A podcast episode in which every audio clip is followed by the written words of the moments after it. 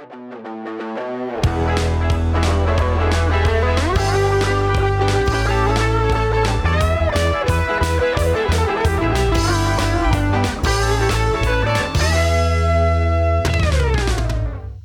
everyone, uh, welcome back. We're uh, tackling a series today. It's not a film that we're covering; it's a series today. Uh, it's um, in the honor of uh, well, it's it's it's gonna be old news at that point because I'm not posting it in like two days, and even then, like it was, it, it happened a, a few days ago. But uh, they announced that uh, all the Marvel Netflix shows are leaving when Matt? When are they leaving? Technically, the last day to watch them is February 28th. So March 1st Ah, at shit, midnight, well- they will be gone from Netflix. Okay, well, uh, sorry guys, because I'm definitely not gonna post it before that. Uh, so uh, okay. uh, maybe I maybe I will. Maybe I will. Maybe I'll be an asshole and I'll just post it on the the 28th at like 11:55. Be There's like, more information to this that I dropped yesterday. For Oh, okay. at least Canada, which I'm guessing the others will follow soon. Uh, there was an official uh, press release from Disney Plus Canada, and uh, Daredevil and all of the other Netflix shows will be available as of March 16th on Disney Plus. So two weeks without Jessica Jones, the Defenders, and especially Iron Oh, Fist. yeah. Iron How the fuck are we gonna survive? like I don't know, cause Jesus Christ, if I don't have my Iron Fist in the morning, that sounds That did really sound wrong really now that I wrong. think about it. I have my Iron Fist uh, three And- and- times, and Andy's- like and Matthew Andy's in the background. McConaughey. Says he doesn't have his Iron Fist every morning. Okay, she didn't get it. I'll There was a I'll I'll context. Andy. Okay, there there was there was a context. So Andy might be uh, jumping in. We don't know, but she said that she doesn't want to get involved today because uh, it's Matt's favorite show. So Matt's she favorite doesn't even want to. Yeah, favorite show, favorite superhero. So she was like, you know what? I'm not even gonna try to get Écoute, involved. si vous entendez des bruits en arrière, c'est soit le show ou c'est soit Andy. So Okay, okay. We we we prefer the kitty. that is We prefer the kitty sounds. Uh, the kitty's is cute, cute. man. They're both No, cute, no, no, but you, kitties. You cannot take always... back what you said. Tu, tu viens de, de, de, de- Yeah, just, don't tell her. Don't tell her. She didn't hear it. she didn't hear it, so it's fine. Edit it out. I'm not editing it out. If she wants to listen to it, which I highly doubt, uh, then she'll discover my dirty little secret. she said she, she said she heard her name, so now she wants to know what's going on. ah, no, no, you don't get that. So, Daredevil, or as we call him in Quebec, not just in Quebec, in the French speaking one, Daredevil. no. just like, no, no, No. Can we associate Daredevil with like uh, Ben Affleck Mm, Daredevil? Would that work? That works? That Yeah, works for you? me. We're not talking about that, that version Okay, though. cool. That one's uh, pas important.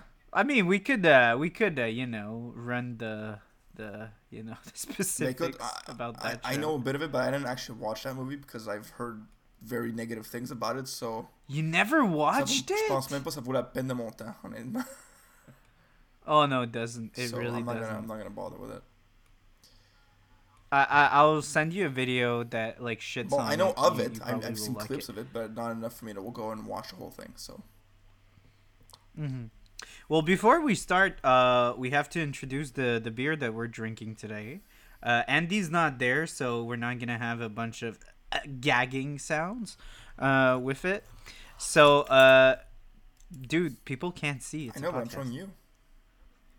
Oh yeah, yeah. Well, it's the Mise en Abîme from uh, the microbrewery Trou du Diable, which uh, is renowned around the world. It's probably one of the biggest microbreweries that was bought by Molson, so a lot of people don't consider it as a microbrewery. But what people should know is that the Molson when they bought uh, Diable, they only bought like the distribution like aspect of it. So everything that's like in terms of like uh the actual recipes and brews, apparently they don't have anything to say.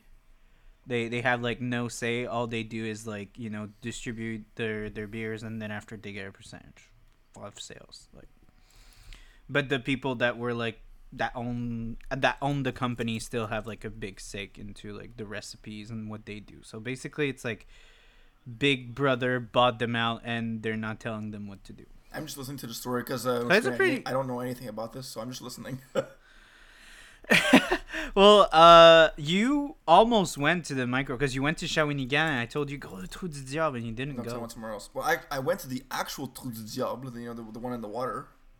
I went to see it. I saw. I yeah, Saw you, you did. I You I- did. You went to the bar and everything. Bang, I went on the rocks. You went went to on the, the rocks. yeah, but did you go to to the No, pub? not the pub. I'm talking about the actual, the the, the Oh yeah, yeah, yeah, yeah. Because people don't know that it's actually based like on a landmark that's in landmark legend, is, whatever. Like, There's a story behind it.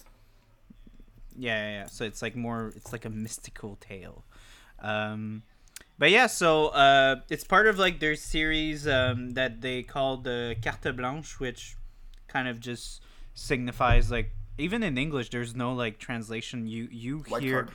people being like no people are like i give you carte blanche like they try to say it in french but it's not anyways so carte blanche is like it's in reference to like the fact that they could do whatever they want with those brews so they're kind of like they they they keep saying it's like they're trying things and if like the sales go well they think of like maybe uh like making them again like this is the number nine of the series so i don't know i, I haven't i haven't really checked exactly the brews if they were remaking some but anyways we'll see we took du Diable because You know. devil on it. Diable devil yeah there's a So devil on it and this one It's it. It's cherry and flavored. this one it's even worse yeah yeah so but this one it's like even worse because there's the devil and like it's devilception know, yeah, on yeah. the on the thing so there's so much devil I mean, with hon- this honestly, that it's because like Charles got us some exclusive cups from it too. Even the cup has it too. Mm-hmm. I'm showing Charles here. yeah yeah yeah yeah they they they had the little thingy yeah and i don't know if i found the card because I, I got it shipped from them. Uh but they wrote a really sweet card. They said we hope you enjoy uh the beers and with your glass. So uh, they were really nice and they they they wrote it to my name so it was like a personal touch. And and you know it's like uh, it's a, it's a little thing but it's a little detail but you know it hits you in the feels. You're like oh that's Yeah. sweet. They wrote my course. name. It's personal. they're like and yeah, yeah if i find the thing the the little card i'll uh i'll, put a picture on but i might have i didn't do it maybe my girlfriend threw it in there All right, so I'm, I'm gonna I'm just gonna be quiet for a second. So I'm gonna do some ASMR. oh god yes Let's see this. Sorry for the sound. It might sound like bad for now, but if I have to kind of open this on the on a.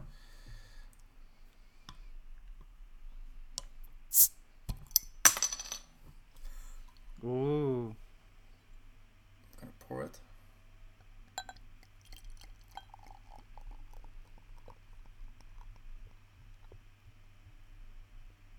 For those wondering, it made a weird sound because it's in a bottle, not a can, like usual. So Yeah, well, you know, it was uh usually was bottles before cans. Now it's I'm, mostly. I'm just cans, specifying but- because it did like a gloop gloop gloop gloop sound. So Yeah, but actually, like people are like I was amongst the first people that were kind of like, yeah, fuck yeah for cans. Everyone was like shitting on cans, can- saying it would affect the taste, and actually, like it's it's it's the complete opposite because light when it hits uh like the the liquid inside of a bottle it will affect the the the taste of the beer. It will actually uh like give out some compounds will start to break down things like that that's why uh wine bottles and beer bottles most of the time they're gonna have extremely dark that's what I was gonna say because right now I they- cannot see the light through the through this. Through, Yeah, yeah. Well, it's it, it's it's very opaque that because it's a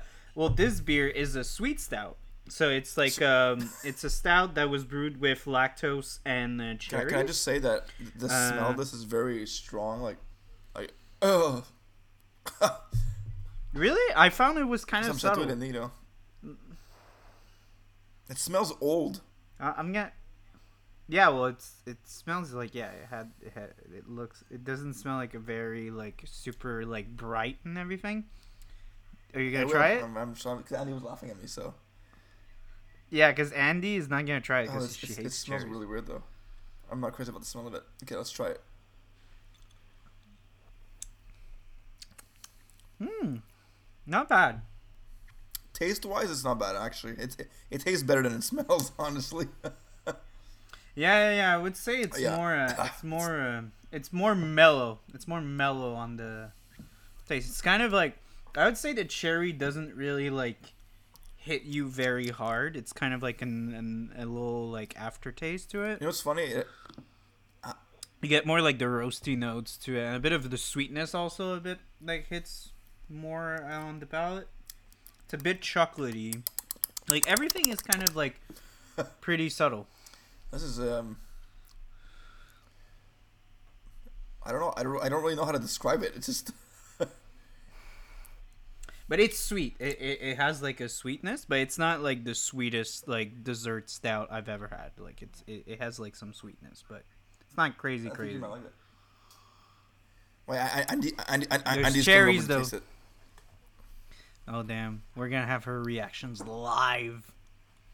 Don't smell. You don't know what to smell, but I, I'm sorry. I'm, I'm speaking away from the mic right now. But Don't smell it, Andy. did you smell it? God, we just said don't do that, Andy. Jesus Christ. it was like eh, No. no. I'm wondering if the mics didn't pick that up, hearing her choking in the background. I, I hope it does. I hope it does. Okay, so uh, yeah, not bad for a beer. It's not bad. And it's also uh, it's pretty. I would say it's kind of uh, tricky because it's like seven percent, and you don't feel it that much. Ooh, that's a dangerous game right there. So yeah, yeah, you might get drunk. We might get mad drunk on the show because he has to drink the whole bottle, I have to drink six hundred bottle? milliliters, man. Oh yeah, you have okay, to. well, while, while I do that, Andy, go, go give us your mom. She tried. It. She wanted to try it before. Your mom wanted. To, your mom wanted to try it. Let's Okay, let's so the uh, the the actual show, yeah. Um, so Daredevil, it's your yeah. Well, also it was kind of a it was a big deal when we were in because we were studying in film when they released the show. I remember there was like a bunch of shit in that show. we started talking about it in class because it wasn't it wasn't like a it wasn't like a gimmicky show like it, it it had like a lot of very good very good cinematography and like we we dissected like the hallway scene in class Yeah, i remember yeah. that as like a traveling shot and everything when we started talking Oh, about traveling e- shots even they would be like oh yeah we have an Even example the teacher was impressed. yeah yeah yeah But um, the thing is about Dare, Daredevil, we got we got to tell us tell the audience in case they didn't know because they've been living under a Mm-hmm. rock. 2015, Netflix or a little before that, Netflix made a deal with Marvel to produce slash distribute um, some Netflix-based MCU series. Okay, with Marvel Mhm. Television, not Marvel Studios, Marvel Television, because back in the day big there was two different wings to Marvel. There was Marvel Studios, which produced the, mo- the movies, and Marvel Television, which no longer exists, which kind of did their own thing, and they did not agree. And the, the big bosses of each one did not like each other. So, so uh, Yeah. a lot of the shows that's why we live that's why we never saw like Coulson back after the exactly, Avengers. exactly. So the Marvel like, TV stuff kind of are in a gray zone, let's say. Um, As Mhm. for the Netflix shows themselves, I may get hate for this, but I consider them canon because they're just I support you, Matt. I Listen, support you. they make subtle references to the Avengers one, and honestly, But they're very obvious. well, no, no, we uh, of course. It's not. like, it's not. It's. it's not like uh, oh yeah it's not like there's heroes flying around. It's like oh yeah a guy with a magic hammer and like exactly uh, exactly uh, but like, guys that flies around. So like it's like yeah well it's not dc you know, exactly exactly but like they, they don't they don't live off of that you know off of those connections. They don't need them. It's their own thing. The point of this was to make their own let's say area of the mcu and for me you know I don't see why it would break the the timeline. They don't they don't contradict anything, honestly. So yeah, and they they put a lot of work to kind of like like still be in their little bubble, but f- like still be connected, relevant to I yeah, mean, connected to what. Look, it's been, been three years on. since it's been canceled, and look now, Charlie Cox and Vincent D'Onofrio are now popping back up again. So there's room for debate there. Yeah, well, there's no. I would say there's no room for debate. It's like literally like if they weren't back and they didn't bring them in Hawkeye, spoiler. and No Way uh, Home, spoiler. and in and in No Way Home. Well, fuck you. We did a podcast. You didn't watch it and listen. Go go fuck yourself. No, anyway, basically, listen, listen.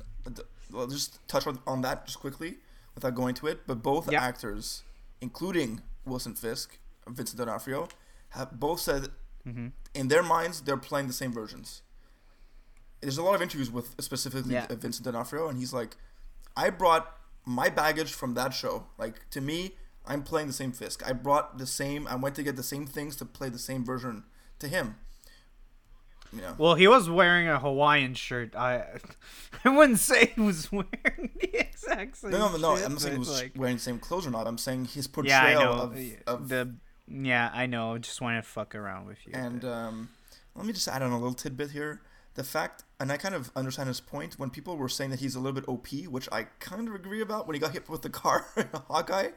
But when people yeah. were saying but Hawkeye fighting style was uh, with Kate was a little extreme, he pointed out, the actor pointed out when this got brought up in a question, saying, "If you remember, in the season finale of Daredevil, I'm throwing Charlie Cox around like a like a bag of potatoes." So See, mm-hmm. he does have the strength.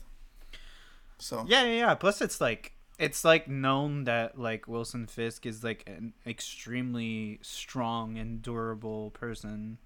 He's not just a fat like guy. That's, that's it. That's that, it. That like even in the comic, like in the comics, he's very he's like. I haven't read like I, I didn't read a lot of like Daredevil. I read mostly Spider Man, and I had like a lot of uh, of stories where because they're all in New York, so like I had a lot of stories where Daredevil and Spider Man and Kingpin were in the same stories. So that's more like I would say my familiar, like how my familiarity, familiarity with uh, the those uh, um, villains and heroes and how they interacted with each other in the comics. Uh, and yeah, I remember like, you know, he's not just like fucking fat. He's like really durable yeah. and he's very strong. So like for me, he gets hit by a car. It's like okay, well, it's not, it's not like a, you know, it's not like Tom Holland, you know, being extremely strong. And when we were talking about like how he has like superhuman yeah. strength, and you can hear him in the blows, in like uh in the No Way Home, it's more like really like a very extremely strong man. Eh. But he's like plus, plus he has like his like armor ish that's like yeah, under him yeah, and, and everything that which makes him even more. So I, I won't go, I won't go into it too much, but again, but uh, he's not dead. he's yeah, not he's, dead. Not dead. he's not dead. Uh, before we start, uh, I have a I have a big point about the crawl. The crawl, the intro, you mean? Yeah, yeah. No, the crawl, the Marvel crawl. Okay. I have an actual point about it. I think it's the best Marvel crawl. That's my opinion. When, when, of the whole uh, of every property. But when you say crawl, you you, you mean like, like spot intro? No, no, no, not the intro. The crawl, like the Marvel crawl that you see, like before okay, every the Marvel episode. logo, like the, the okay, yeah. Yeah, yeah, the Marvel logo, like the Marvel crawl. I I really like this one because I find it's like very like it's kind of the best of both worlds because it's kind of a it has like a bit of reminiscence to like the Sam Raimi Spider Man that was like oh yeah pretty, it's, it's their it's like their really old, classical version kind of thing yeah Yeah, but it's they still modern uh, they modernized it. Like they it has like kind of a aesthetic and it's like more it's it has like more of a 3D look and it still has like the the the Yeah. comic book like sound effect of like for, but that's a thing I really hated about the the is it phase 3 or phase 2 that they re, they introduced the new crawl with like the the character I think showing up. it's phase three. Yeah, cuz I hate that crawl. I find it so I find it so fucking like oh yeah, look at us. We're so great. Like, you know, it kind of uh, it's I find it's kind of very corporate. Uh and it's it's not as bad. Like I really hate that now every fucking Columbia Pictures movie has the big Sony Yeah. in front of it. It's so fucking commercial. I hate it. I was like, dude, it's like, come on, like, it, it, I don't. I, no. I don't And- mind it as and- much, but I, I get what you're saying. But uh, I, I like it's a really small detail, but I feel like it's it it feels like I don't know.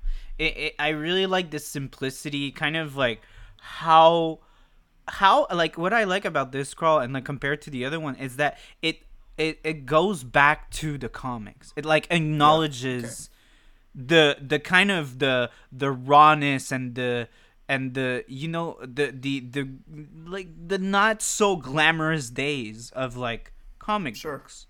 It's not it's not like a huge thing like it is today. Like now in the crawl we see Endgame and we see the Guardians of the Galaxy. We see the everything. thing is, though, I think uh, right now It- with Marvel Studios specifically, 'cause that's you're talking about the crawl for Marvel Studios, with uh, you know, in my opinion, I think they could permit themselves to do it because that's what they've been building up to.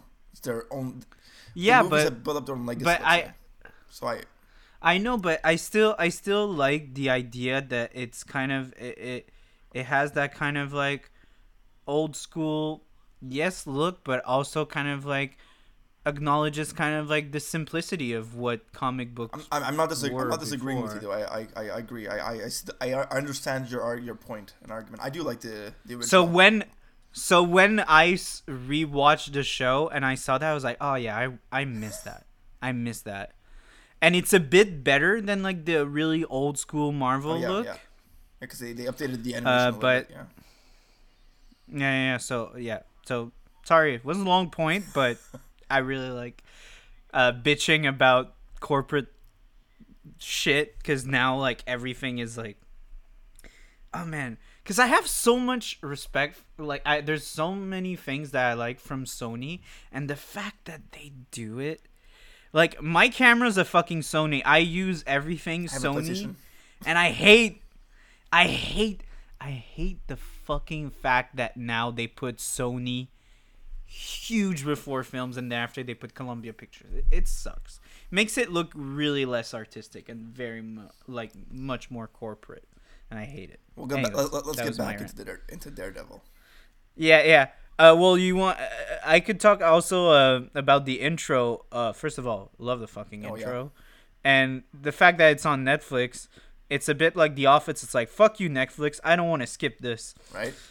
Like I want to enjoy that that like fucking intro every fucking time. Honestly, if you think about it, most most And- the even Je- Jessica Jones intro is pretty is pretty neat. Honestly, in my opinion, I don't remember. it's got like that little mystery crime intro. music playing. It's it's nice. You should go check it out after. Mm-hmm. Mm-hmm. I think Jessica Jones, after Daredevil, was my Oh, favorite sure. show for sure. of all of them. I mean, they just got worse with time. I honestly, without going again, I, I keep saying this, but without going into it too much, because that's not the point of this of this podcast. But uh, I, I think uh, Luke Cage is a lot better than people think it is. It's not great. It's good, but it's it's still not as good as Jessica Jones, and Iron Fist is really not Oh, as we're, good as we're not. Luke We're not Cage. talking. We're not going to talk about that one. I can admit it. Oh, okay. I want to talk about it for five seconds. Uh, Okay, because let, let me let me just give you my, um, my We'll never do. We'll we'll never do an episode on Iron Fist. Let me just never. give you my point of view, except if we're okay? like blackout. Dr- yeah. my point of view. Season one is shit as hell. Okay. In Defenders, he's way better. Okay. Yeah. Yeah. season two because I, I watched it all season two is way better than season one, like by a long shot. Like some- it's not even comparable. Okay, it's not the fa- not it- I don't even know if I watched. it's not it's still not the two. Best of the Netflix shows, but I think Defenders allowed him to redeem himself a little bit. And I think most of it has to do with the writing. Mhm. No offense to the writers, but I think that's what a lot of the problems stem from. And um, he shows up in one episode of Luke Cage in season two, and like Mm-hmm. he's better when he shows up with other people. Honestly, Yeah. Well, I just wanted to say that uh, the only thing that gave me some sort of happiness while I was watching uh, Iron Fist was the fact that I fell in love with uh, uh, Jennifer Henwick. oh yeah, She, she is like no, she's she's great. She's great. fuck, fuck. I I love that woman. Like I love like that's a okay. I'm just gonna say it out there. One of my kink is like I love women that could beat my ass. So, like basically all the women from the I'm Netflix into- shows. Yeah, yeah, yeah. So like, you know, but her, she's kind of like she has no superpowers and everything. So that's why Well, like me, Black you should watch Widow, two Iron Fist. uh, like Vic is looking at me like really in a L- listen, li- listen. oh, I'm gonna spoil spoil season two for you. Is that, is that okay? Of Iron Fist. Uh, love, it's done. The bit is done. Leave. The bit, the bit is done. We're talking about. Uh, sure, yeah. Season go ahead. s- Vic had to Season do two of Iron. Fist ends with Colleen now having the Iron Fist, and Oh, she has a white cool. fist. So there, see, you can enjoy some Iron Fisting in the morning, like you said before. yes. Okay, so uh, yeah, okay, we're done talking about those shows. Uh, because we we have to talk about Iron Fist for five seconds because we'll never do that episode even. Like we have to get Let- fucking. let, let me just tell like, you though that Iron Fist is a lot better than the Inhumans ABC show that they did. Ugh, don't even, don't even. That, Yeah. was, Okay. was Yeah, yeah, but like that. That's no. that is the Okay, only Marvel show uh, I've seen so- that I would not consider canon. I will not accept it. that was that was that was. Je même pas y parler. Anyways, okay. So 30 minutes in, we haven't talked about uh, Daredevil at all again. It's because of your. It's because you ran. Still. Yeah, I rant. But okay, your favorite show. Uh, sorry, uh, my dear Matthew. Why do you enjoy Daredevil so much? Why is it your favorite show and favorite character? Okay, well, I'm gonna tell you mo- mostly why is my favorite character. So, 1st of Mhm. all, my first real interaction with Daredevil was because of the show. Okay. Okay. Um, the f- fact that the MCU, when they originally announced that they were going to go nitty gritty and dark, I was like, yes, this is like the, let's say, adult, more oriented content from Marvel that I would like to see. Also, Mhm. keep in mind that Daredevil season one was the flagship of the Netflix shows. It was the first one to come out, right before everything else. mm-hmm. So it really set the Mhm. tone for the street level superhero stuff. I was like, nice. All right. Yeah. So, in co- compared to the most of the other heroes in the in the MCU, and maybe even arguably to the comics, um, I don't. I, what I like about him is that he, he doesn't have the standard superhero powers, you know, like super strength and you know superhuman healing, and things like that. And I Mhm. like that because that humanizes him. And I'm gonna say this word a lot about him because that's what I, my opinion of him. His abilities, he does have abilities, obviously, but it's all it's his senses. His senses are enhanced. So you know, Mm-hmm. he's a lot bit, I guess, more relatable to the average person. Like kind of like Spider Man because he's not rich, you know, he's not famous. He's, you know, Matt Murdock. I mean, right? He has Mhm. a disability, arguably, quote unquote, like brackets, you know, because he's blind. What? what? Shit. He's what? What? I'll, I'll tell you a joke about this after. I- And uh, like, but like also Okay. like with the exception of Spider, a Spider Man, um, to my knowledge, he's one of the few that actually has tries to keep his identity a secret. Because Mhm. again, like Spider Man, he wants to keep his loved ones safe. That's that's that's his whole point, right? Again, because he's not rich, Mhm. he's not famous. You know, he doesn't have the the money to protect his family or not his family, but his his friends and stuff, right? His loved ones, his his people that are close to him. And um, I also really like that he he wears his heart on his sleeve. Um, like his intentions, f- first of all, are to help people, right? Whether it's by day as a lawyer, like he's not doing it for the money. He's doing it because he wants to help those who need help and don't have necessarily the funds to do it legally. He tries to do it legally, and when that doesn't work, he puts on his daredevil suit. And why? To protect people, because that's what he thinks that God sent him there to do protect people because he's religious, right? So I gotta talk about God a little bit too. But that's just his point of view. So like mm-hmm. a lot of these things are what makes him really feel, you know, human, right? And he's always trying to put him. He's selfless. He's trying to put others before him. Eat. Yeah, i i feel it's like it, it's interest. What I like about Daredevil, and like compared to maybe like, cause I like how you put parallels to uh, Spider Man and all that. What I like again, like you said about how human he is, like I like P- Peter Parker is not human, but at the same time, Peter Parker has this rela- relatability because he's like a kid and he's very nice and all that, but he still enhance and I feel like with with uh with Daredevil with Matt Murdock, it's very interesting because like you said, it seems like he's he's like uh, with like the the the religious imagery, he's kind of like an angel by day and a devil Exactly. at night.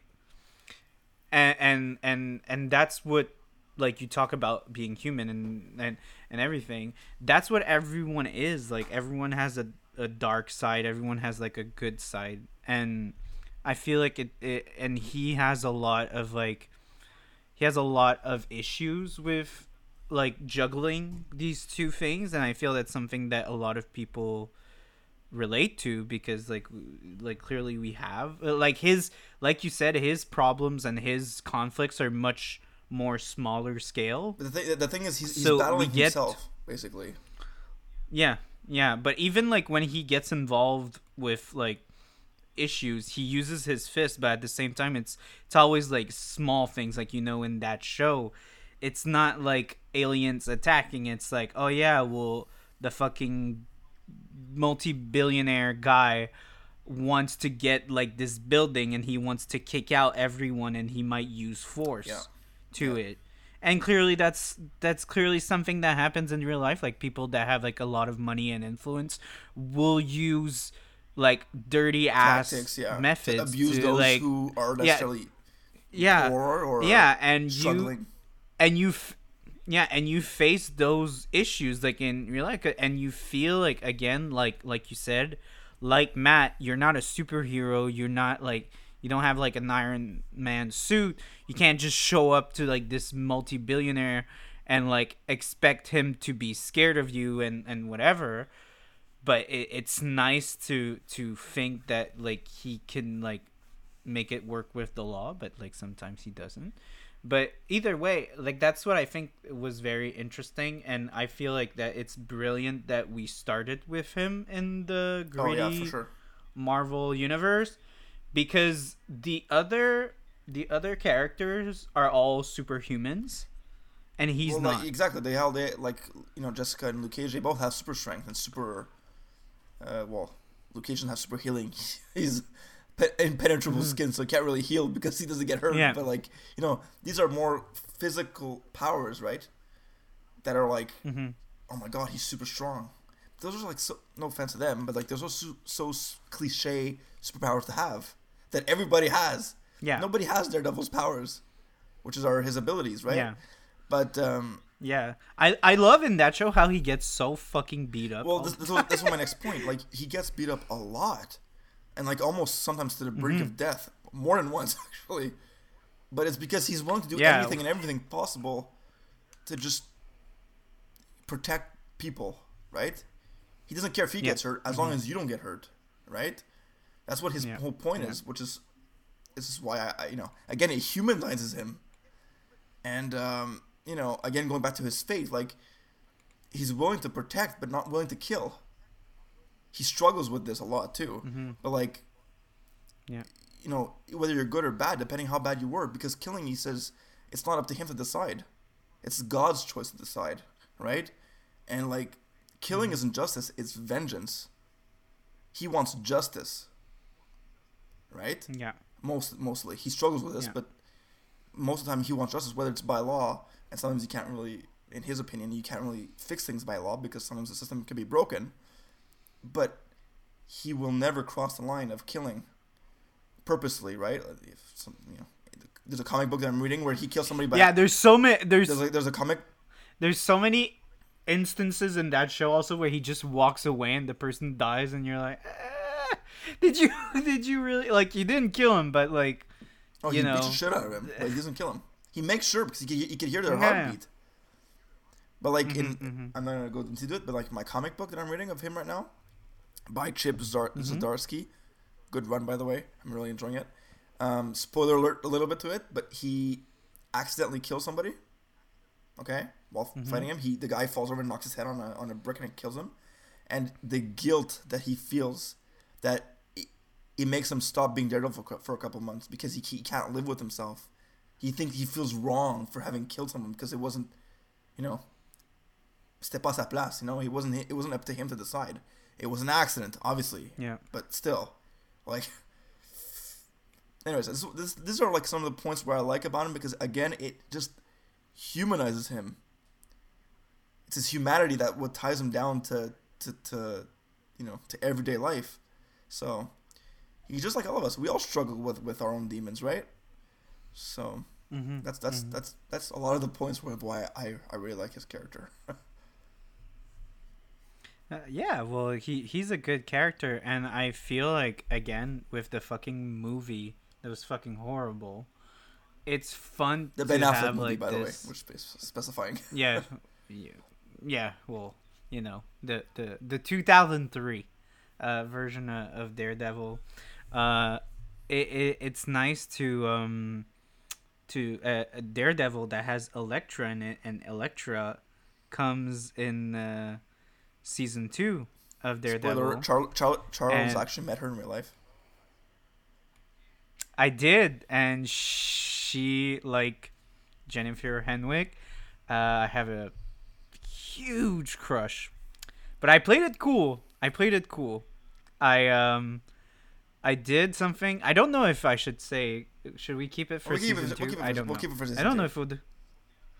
Yeah, okay. But anyways, I, I, I acted it chill. Anyways, and uh, I love Electra so much that uh, it's the name of my car. Because I have a real shitty Toyota Corolla 2008, I think. We call her Giselle because she's old and lumpy and like, uh, you know, you drive her and you're like, ah, yeah, it's a Giselle. wow. You know, uh, and Electra is like, you know, it's the electric car. It's the new car, and she's all red and like, and she's fast and she's smart and she has like a bunch of like, she has a bunch of gadgets and like she stops and she has like all those things. So she's like a sneaky ninja and she makes no sound because she's an electric car. So so she sneaks up on you like a ninja. Uh, this so is very deep, and. Electra's not even in the season. Yeah, yeah, yeah, but that's why my car is called Electra. All right, well, listen, we'll, we'll, we'll continue with the characters since we're we just finished speaking about Matt. What, what did you think of Mm-hmm. Foggy? I like Foggy. He brings uh he brings so much energy. Uh, well, props to Jon Favreau in the, the Ben Affleck version. He was actually one of the good parts of that film because Jon Favreau was say that fucking the great that the fact every that- time. He he was in Matt Murdock's first official crossover, right? In Spidey, right? Jon Favreau. Yeah, yeah, nice. yeah. It's actually kind of funny. I have a little anecdote Um, actually about that. yeah, because apparently uh, Charlie and Jon Favreau on set they tried um, improving improving a line about foggy, like oh yeah, the it's the kind of foggy water, right? To go with a, you know something like that as a joke. It was cut Mm. from the movie, but they tried they tried putting a little Easter egg in there, so so uh, that was funny. Oh god. But it's cool. It, it's cool. It's again, it's kind of fun that like we have like those reimaginings, so we could have like actors that come back. It's actually kind of funny. Uh, yeah, I like Foggy. I think he's a little bitch when he discovers about Matt. I think he's really, he's he's pretty petty. Uh, I would say I identify more as Foggy. No, I, I really like, Like- Foggy too. I think uh, like in the relationship with my I'm the foggy. I'm the guy. I'm the guy that like is like, "Oh, you're going to be my wingman and we're going to go out and have fun." And uh, I might have been a butcher too. no, I love so, him. He, he's great. Yeah. Um, I, I agree that I find him. I understand why he gets mad at at Daredevil for having lied to him. His, But he- kind of goes he kind of goes like annoying like Ron Weasley A little bit. annoying with like Harry Potter. He it's kind of like yeah, okay, you get it. You're mad, but like fucking move on. You're not like you're not 10 years old. Sure. Like it's a real world. It's it's the like people have real problems like that's not a I problem. love I, I love them better when they're It's not a real together, problem. Is my point. But like as we've seen further future seasons of stuff, I understand why he gets annoyed at him a little bit at, at certain points. But uh, you know, it's it's that's what friends are, right? Best friends are. They argue and they they, they Mhm. make up. But when he finds out, he is pissed, and I'm like, he is I think it pissed. lasted a little longer than what I would preferred. But I also Mm-hmm. get the reaction, you know. Plus, it's it's also frustrating because like shit happens and like Karen gets in the middle of it, and she's trying to make things work, but they're being bitches, and it's so fucking annoying. You're like, oh guys, can you please just be adults for I two seconds? boys will be boys, right? like you can yeah yeah but you could be pissed at each other but like one like when it's like about going to work and like with karen that's trying to like make the whole organization fall and all of that it's really shitty that like they're bringing it Yeah, to I the know. table like they're bringing that bad that bad energy and all that shit it, it, it's But not overall, it's really not I, I love him, and I, I honestly, I like seeing him in young. The scenes with him Oh, when yeah, they're when they're young, college? it's so much fun. Yeah, yeah, it's so I, much I, I honestly really uh, like. man, he's really like me. It's really my style. Like taking a class for a girl, that would be my style. And just a little side note: if you know, continuing forward with Charlie Cox's Daredevil for other projects, right in the future, they they I hope to God they bring the same actress back for at least at least Foggy and Karen. Like, come on, like Oh, the, the, yeah. the chemistry Yeah, is yeah, there. no, like, it'll be weird seeing him with a different Foggy, right? Yeah, no, they're they're. Not don't think so. it. Plus, there's gonna be like, no, no, no, no. It's dumb. It would, be, dumb. It but would and be like really I said, the- the- they're, they're between the, the actors, the chemistry between them is just. It's, it's perfect. It's nice. It's it's it's you know you feel like they're best friends, right? Mm-hmm, mm-hmm. I mean, I I kind of find it funny the whole t- like clear sexual tension with like Karen and the two boys. L- Like, but Karen is really she's really she's really she's a very beautiful. Well, look, let's go into Karen then. Like I would say she's hot, but she's like she's a very beautiful woman and she has like a good heart and she has like kind of that, you know, uh valiant energy to her. I, I and she wants to like, you know, do the right thing and she doesn't want to be like the the damsel in distress even though like she got like fucked and like almost fucking died like three times. Uh, yeah, I think she's uh she's um she was also really good. I I that was a point I I was gonna cover at some point in the episode, but I really really there's two subplots in this show that I don't Okay. like. And it's the fucking Union Allied article bullshit and the fucking Russian subplot. I hate those two subplots. Every time it, they show up, I'm like, oh, for fuck's sakes, can we go to another scene? Like, I, I hate those two. I, I just feel like they made that show so much longer. And I feel like that's kind of the thing with this sh- with this season. I find it's a bit too But long. that's that that's the argument could- with a lot of the Netflix shows. But I think it's the Netflix order. They ordered thirteen. You have to make thirteen. Yeah.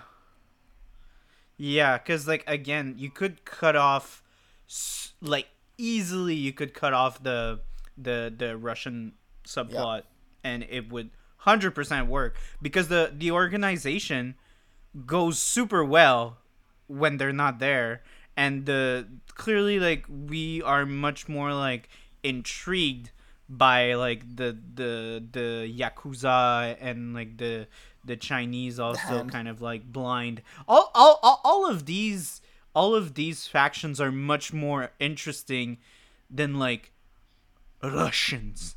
Like that's the thing that That's why they like, killed them I- off in season one.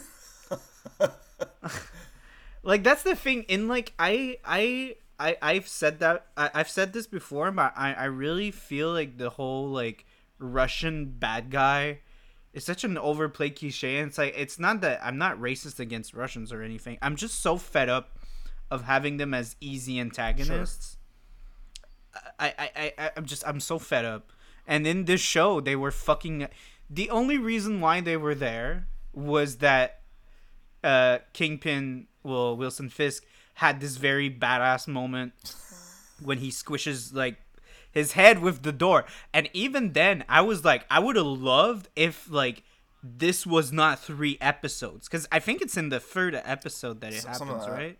I'm not mis. Uh, yeah. Uh, I think it's in the third. Uh, Wait. Yeah, I think it's in the third one. I'm not sure exactly, but fourth. um, fourth, fourth. Okay, yeah, okay, uh, yeah. I would have loved if that was like the first introduction we have to Wilson Fisk. Like we never see him, because there's a few scenes where we see him, and I would have been like, oh, I would have loved that we don't see him. It's always uh, his fucking um his uh, right hand man that handles a bunch Yeah. of shit, and like, and in like the first or second episode, shit starts to hit the fan with the Russians, and something comes up, and like first time we see Wilson Fisk, he's like, he's gonna see you now. And like fucking grabs But him see- and but- but see- kills him, and you're like, "Oh fuck, okay, that's the villain. Yeah, okay, see, I get at it now." Time, it's the first time we see how violent he can be and how triggered and unhinged he is mentally. Yeah, but that's the yeah, yeah. But I feel like as an antagonist, they would have been more. Uh, it would have been. It would have worked better if we saw like the very violent side, because he's pretty tamed for the rest of the season. In his violence, it comes back a few times, but on the most part, he tries to have some composure because Vanessa comes into the picture, Yeah, so it yeah. kind of like makes him doubt like if he's good or bad and all those things. So he has like kind of those existential like questions and that's something that comes back like the the other factions are starting to be like dude you're getting soft and so it's more satisfying when he comes back so that's why i think like in a narrative sense it would have made more sense if we introduced like the violent huge urge then after we establish the character with like the whole backstory that he has that's like more Yeah. tragic and then like which with what happens in the show he loses it like close to the end with the journalist and with like with Well, Matt. with with, like, with all this that you're really saying, I'm guessing you're, you're not saying that you didn't hate the portrayal either. I didn't hate the portrayal. I just hate the Russian subplot, and so I would have liked if they really cut that a lot, and if they used the Russian as kind of just like an ex- an instrument, because that's what they they were. They were in an instrument to show like Wilson Fisk's rampage, and if they would have established that, like I'm a huge fan of like establishing a villain super early so I have something to look forward to. I hate when shows take like three like The Mandalorian season 1. I hate this season because it's the the and the same thing with the fucking Book of Boba Fett. They introduced Cad Bane the episode before the finale and like same thing with the Mandalorian. They introduce uh, um the Moff Gideon the, the I think it's like two episodes before the end of Yeah. the show. Yeah. I was like, I would have loved to like have him as the antagonist the whole Yeah. show. And, and, and it just pissed. I I love a I good mean, I villain, mean, let's be honest. and I Kingpin think was, it's really wasn't that bad, right? he was shown from early on, but just not in the way that you would have liked to see him first come on screen. Yeah, yeah. I think it, it was kind of a missed opportunity, and it could have. It's a bit like uh, it's funny. I saw a YouTuber. He was talking about Venom, uh, how like there's like a shot of Venom. The first time we see Venom is through a fucking car window when he looks at himself, and it's so underwhelming. And then after the second shot is the shot we saw in the trailer where he like jumps out and like licks the guy and he eats Yeah. him. That's more badass. So it would be like, oh, that would have been great if that was the first shot we saw him. it's kind of the same thing with Wilson Fisk. I would have liked the first time we see him, because that's oh sorry beer burp. Um, that's what's fun is like the it's such a good antagonist. It's like he's very menacing, and the the also the other fact is that they keep fucking teasing him like he's fucking Voldemort, like the guy you shouldn't say his name. Yeah. You know, uh, so it it works that we would hide him for a long time, where it crescendos to like a very big moment But see, which I found that when there was the reveal, it was less impactful than when if he just like fucking. You're saying this, but see, I think- the guy. they did it a lot better here than they did in Hawkeye. Oh yeah, well Hawkeye, when he showed up, I laughed. I was No, like, I was I was really happy about it, but I was like, I was happy, but I was like, oh god, they really didn't handle he that was well. the build up to him was a lot more menacing in Daredevil. Yeah, yeah, yeah, yeah. yeah but right. uh, no, I, re- I I really like him his portrayal because he's playing him as a as a man child, right? Let's be honest. He's got the mentality of a like Mhm. he knows what he's doing, but he's he's a child in his head because of the tra- of the trauma he lived by killing his dad in the, as a kid, right? It's, it's trauma, obviously. It's Yeah. that ton père when you're a kid obviously will have long lasting effects on your life. yeah, yeah, yeah, so like yeah. Andy yeah, approves she- of she, that, right? and It's like yeah, yeah, that will do it. That will that will give you brain damage. Wait, what is it? Emotional damage. Like the meme. oh god, memes in the podcast. Yeah, yeah. But it's true. it's Um, true. But I okay. Since we're talking about uh, Wilson Fisk, I I wrote in my notes uh, because we have the Kingpin origin episode of the episode eight. I kind of have a I kind of have a huge opinion. I don't think Vincent D'Onofrio is a good actor, but I think I think it works well with the character because the character is kind of like you said he's kind of like a man child. He's like very awkward. Yeah, and like and when he has like outbursts it feels kind of like weird and kind of like overacted but it works in the context of like having uh, you know like a not so great of an actor because here's the thing. Okay look at his performance and look at like charlie cox's performance. Charlie cox's performance is much more subtle. There's a lot more like there's a lot more like attention to detail. And i gotta admit i haven't seen a lot of good things that vincent d'onofrio did as an actor. Like i've seen a few of his roles and he's never like a big like highlight of the film. And and i feel like though. a good director he's a highlight as Hmm? Wilson Fisk, though. Let's be honest. Yeah, yeah, he's good, but that's what I was gonna build up to. I think it's fine. Like, there's shows that have like ba- like you can work with a bad actor if you use their strength to your advantage. Like again, the p- way he plays him can be played by a bad actor. That's my point. Like being awkward, being kind of overacting a bit. Like if you have a very good director or showrunner, like you could pick this up and be like, okay, we're just gonna play it that way. hmm So that's why I feel ah, maybe I'm gonna like somebody, some people might like be pissed at me about it, but I think maybe he's not an amazing actor, which is okay. I think it it's it it suits the role really well, and I think that he was directed really well.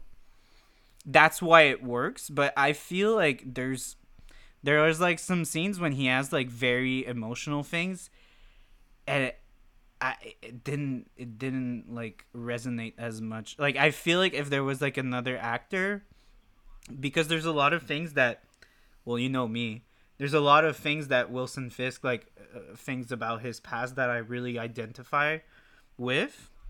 So I feel like if the actor would have done a better job, maybe I would have been even more impressed with like the whole like arc and the whole you know everything that happens with the character but there was like sometimes you know when he has like his nightmares and he wakes up i found it looks so fake it felt like so ooh, okay feels a bit like forced, but like again, okay, maybe I, I see your face. Are you gonna disagree with me? I'm gonna disagree because I, I think he, he really did a great job on this, but um, I- how do I say this? I'm not. I'm not saying he No, no, he no, did a bad job. You have wait. to. You What have I to what I wanna uh, uh, think about the argument I bought. I uh, like it's again like I I we just did a podcast with Perks of Being a Wallflower. We are talking about the fact that Emma Watson might not be the best actress ever, and we were talking about how for Hermione it suits it suits her perfectly because Hermione is kind of a caricature of a person. She's kind of like very intense and very over the top and that kind of thing. So it works if she doesn't have like a very subtle like acting Well, range. It's kind of the same thing with Vincent D'Onofrio. Like clearly his range is not the same as other actors and I think it he portrays the the role super well. But I just think that as an actor, I don't think he's amongst the most solid actors that we have in the show. Like I think that the actor who plays like Stick is much more has a much bigger range. He shows much like more subtlety and a lot of emotions in that show.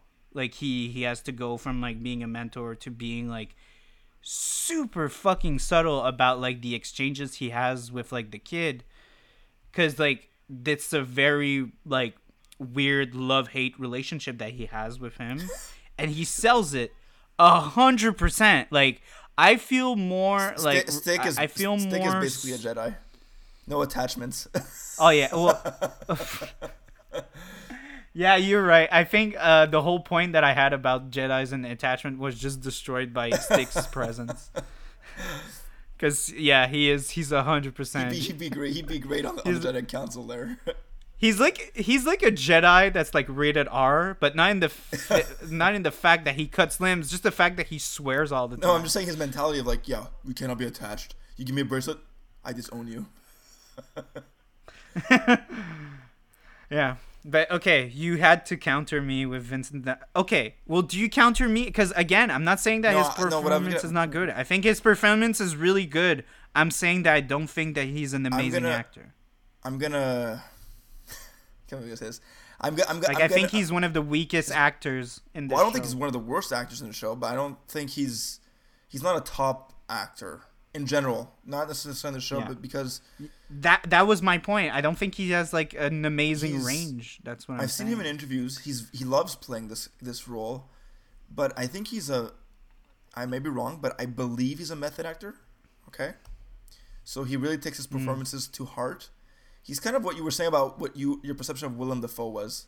You know, he's a um, like oh my god, I'm an actor. You know, but he's very like I know Vincent D'Onofrio has been doing a lot of uh, poetry and stuff. He's very he's I don't know how to explain. it. He- He's very deep. Okay, let's just say. But even in Mm-hmm. interviews, he's very he's he's quiet. He's he's he's a little. I don't want to say awkward, but like he's he's just He's he's composed. sure. He's, very composed. calm. He's very. I don't know. Like I I don't haven't seen him in, many things. But that's the thing. I haven't seen him in many things, and in most of things, he's the But he- weakest link. But in this, he's a standout. Honestly, he's Well, he's good as Wilson Fisk, but again, the role was made for him to be awkward, and so I find that it was more like on the sh- on the like creative team that they were more being smart because he clearly has the physicality, Yeah. So they chose him for the physicality. But then maybe when they saw him play it, they were like, "Oh, okay, you're gonna play it like this," because it's not all the version of Wilson Fisk that's like awkward yeah and like yeah yeah yeah. clearly has like kind of like a mental like there's a lot of versions of Wilson Fisk that's just like a classical gangster kind of like looks more like his actual dad in the show. Yeah, yeah, like more of a so so so it's a good take. It's like a super interesting take, but there's a lot of versions of Wilson Fisk that he's not that. He's like he's much more like of a I'm gonna bring you the, know, I'm gonna bring the easily- meme back, but uh, this- easily- this, hey- Wilson has a lot of emotional damage. Yeah. yeah, but like even then, like it's I would say it's more like character based because clearly like his backstory didn't change. Like if you look at like if you compare Wilson Fisk and like Into the Spider Verse, I would say Into the Spider Verse is a more classical Sure, Sure. version, like comic book version of him. He's like a gangster, and he's like very like uh, has like kind of that uh, Godfather kind of like persona to himself, which like works, but and he clearly has emotional damage because Vanessa and his kid like fucking Sure. died. So he's he he hates Spider-Man for it. Uh but and that that's a lot of emotional damage. But but in this in this version it's really different and I don't know if it was just it was written in the script or cuz you read the lines and it could be interpret, interpreted as a very classical like gangster version. Like if you look Yeah, at the lines, yeah, a lot yeah. of them it could be that, or maybe it's it, the or maybe it was what the the the creators um wanted from the start. But maybe they really saw what Vincent D'Onofrio. Maybe it's Vincent uh, D'Onofrio that just brought it like that in the in like the audition, and they were like, "Oh, that's really Let's interesting." go with that. Yeah. Like we didn't think about it that way. Maybe it's that. Like who knows? But then again, it makes you him a little bit different than the you know cliche mob boss villain, right? Yeah, yeah, yeah. I, I love that. Again, everyone thinks I'm, not- not- shitting I'm- on it. I'm- I I'm not- I'm like not it. with you. I'm just, I'm just saying. Like people are gonna think I'm shitting on it. I'm I'm saying that as an actor, I think he has the least range compared to everyone else. But I still love his portrayal. I think it's really good and it's very different. And it's very fresh and it's very original. But I think that there's kind of like this. There, there's this stigma that like you can still make a good film or a good series, even though you might not have the best actor Sure. ever. Sure. That's kind of my point. Can I? I'm just gonna open before we continue on. I'm gonna I'm gonna open a little parenthesis for the, let's say more side characters of of this season. So uh, Mm-hmm. mainly uh, Claire Temple, the journalist Ben Urich, and uh, Wilson's best friend James Wesley. Uh, Claire Temple, Mm-hmm. Rosario Dawson. She she she she's done a lot of work, right? So she, she was a welcome face to see, and I think she, the the little screen time that she th- does have is an important one, and she's like the Nick Fury of the Netflix shows, right? So she pops up everywhere. yeah. She has a lot more to do in, in Luke Cage, without going too much into it. But I think it's it was good to have you know it, it makes sense to have a nurse on your side, right? Especially when you're Matt Murdock and get beat the shit up and almost dying. You want to have somebody who could and I love how I love how she was also she kind of had like a, a tough like she she was kind of the voice of Yeah. reason, but she wasn't like just a side girl, Yeah, yeah, you know. Like if it would have been Karen that would have been the voice of reason, it would have been annoying at some point. Uh, and I like that she has that kind of like rookie energy and just like fonce sa tête dans le tas and like But you- clearly like could You know why? Eh. But Because.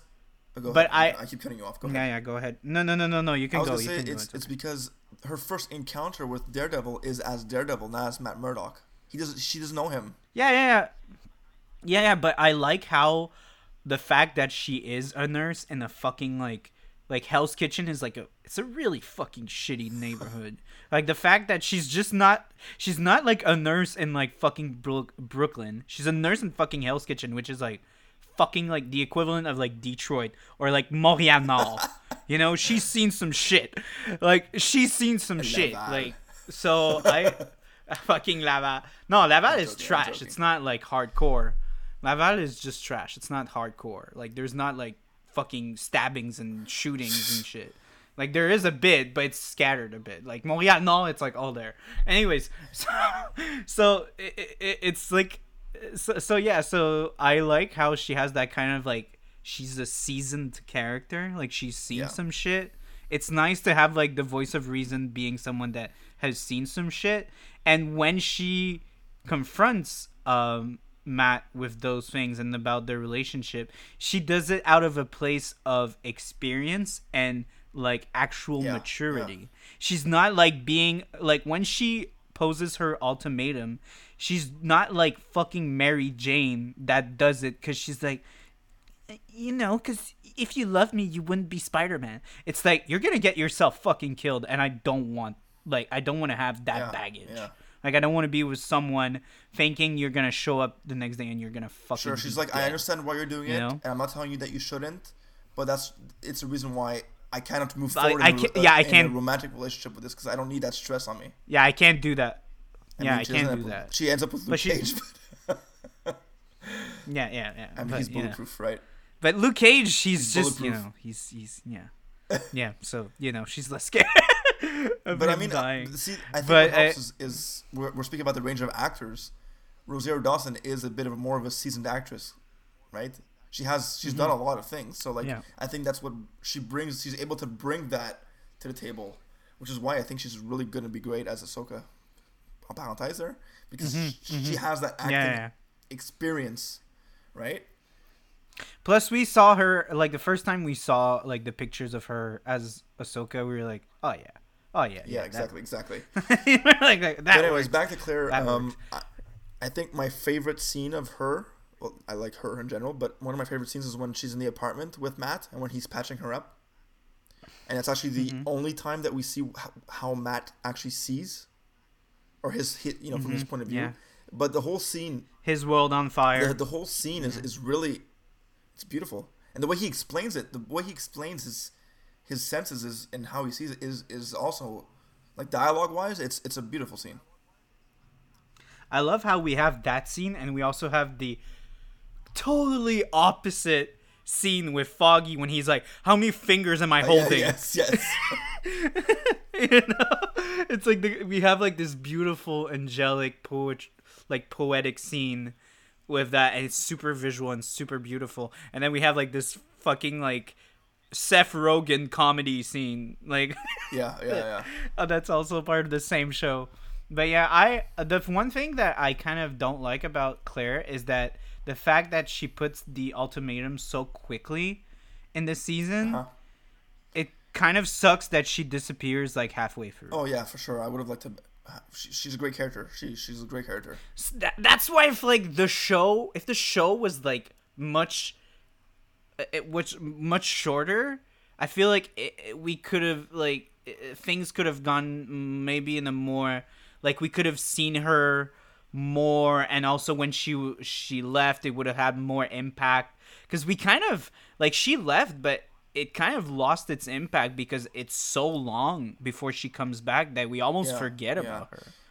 You know, like in, t- in today's day and age, I think unless you know what you're doing specifically with your you know your episodes and you're actually going somewhere and using all 13 or whatever um, um, amount, Boba Fett. no, but like unless you're really using them properly, because some shows do it, Mm-hmm. they do use their things properly. When you're stretching out, I think in today's age, a good amount of episodes is eight episodes.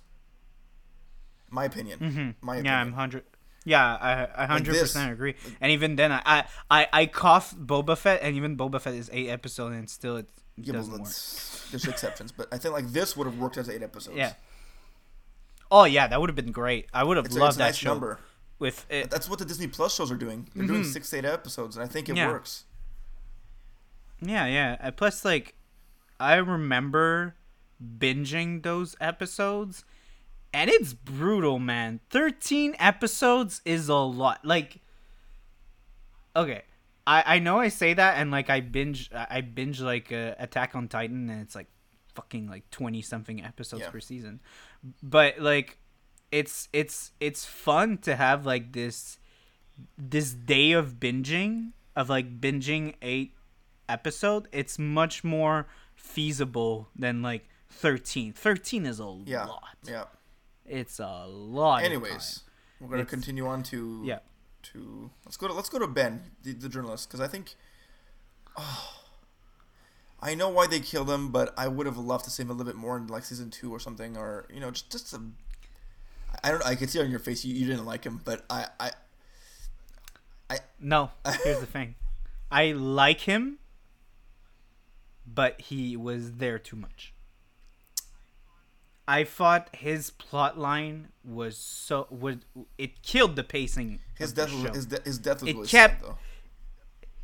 his death was yeah but again a bit with the russians. He's so good. If we would if we would have had like m- much less time with him i feel like it would have had even He's, more he's a lot better in the Russian because his character Yeah, yeah, he's a yeah, he's a lot better than the Russians. I 100% agree. But I just feel like they stretched out that that that fucking that fucking subplot was so long.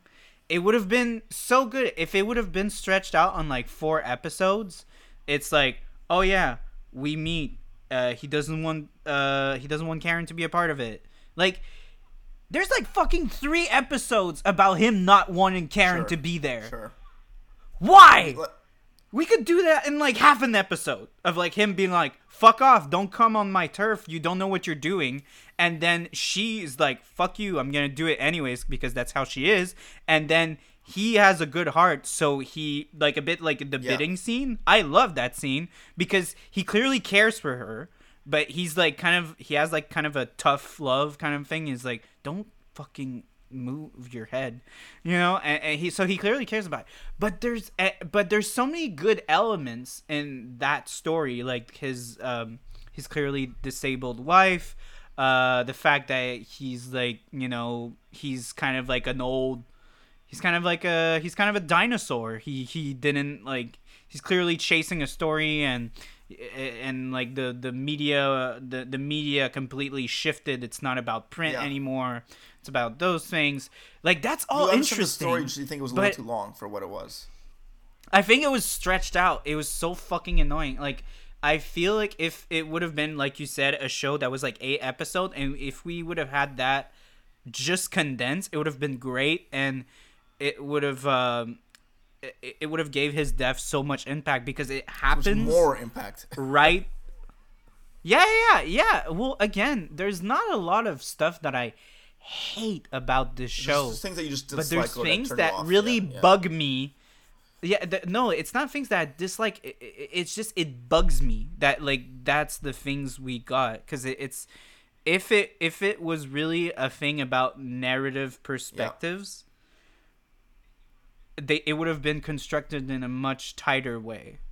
And it would have been i think it would have been more effective. Like that's the thing with his death. I feel like he was there for so much time that i i 100% disagree with you. I was kind of seeing it coming that he was gonna die.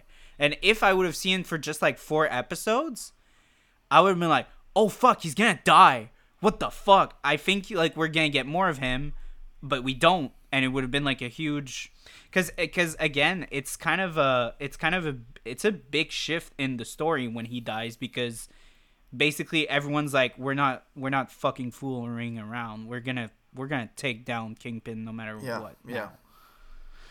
There's a reason. There's Yeah. a reason for his death, but that's yeah. I, I I get I get the point of you of you saying that it was some of the again, but these are the argument with all the Netflix and Marvel shows that there's but they, they stretch out a lot of bits. Cause he's a great character. I like him as a character. I really liked him. I I thought it sounds cliche to say, but it was fun to see like a, a black character for that role. I, I feel like it would have been like a very cliche thing for him to be Yeah. white. I don't Yeah. know why. No, but but it, it just plus plus also the fact that he's been like a journalist for like 40 years i imagine that he's been through e- even more shit just because of his like experience. uh, yeah. with his uh, identity like the fact that he is a black man in like the fucking 70s he probably got a lot of Yeah. shit just for being a black man so i think that makes him even more of a compelling character with even more when he when he has like the kind of like you hate you ain't seen the shit i've seen like it f- it feels more heavy just the fact that he is like a black Sure. man I, I i yeah so again don't hate the character just hate the fact that his thing was just it was just it was too much of a good Sure. thing Sure. too much of a good thing and it's Sometimes kind too of much annoying. of a good thing can be can be cannot be good, right? So Yeah, yeah, and it, it was for that because it, that's the thing. It- because it was so long, they clearly stretched it out, and it clearly killed the pacing of the mm-hmm. episodes. That's why I didn't like it because I was like, clearly they're adding those scenes. They're having again three fucking episodes of, uh, will she, won't she be part of the fucking And then case she is. with Karen. and then she is, and even then, like they have the fucking thing about her getting money, and you're like, well, she's not gonna do it, and she's like, no, I'm still gonna do it, and I was like, okay, then why did why did we have this? Because clearly the fact that like her accepting the money almost had no impact whatsoever to the big picture. Not really. Like it didn't affect their case at all. Like nobody came up to her and be like, "Hey, you're you're like violating The the, terms of fucking agreement, you yeah. know, read the fucking paper." Yeah, yeah, yeah. So uh, that's why I was kind of like, "Really?" It was just to add fucking drama and I was kind of like, yeah. Okay. whatever. Um, I mean, there's a bunch of other characters we've mentioned, but I think I think on, we did pretty much the, the, the, round of the main characters. hmm Uh, the other thing with like I would say Elena, I think she's really cute Oh, the, the, uh, the as a older- older character. lady, yeah. Uh, yeah, but again, I, f- I feel like in the narrative sense, her death kind of overshadows Ben's death. Okay. I feel like if she wasn't like if she didn't exist in this world, like if she if we didn't get attached to her, uh, and she dies, uh, if all of that wouldn't have happened, I think it would have made Ben's death even more, more impactful because clearly like her death and Ben's death are kind of the same thing where it's like it's civilian di- it's civilians dying in the Sure. war Sure.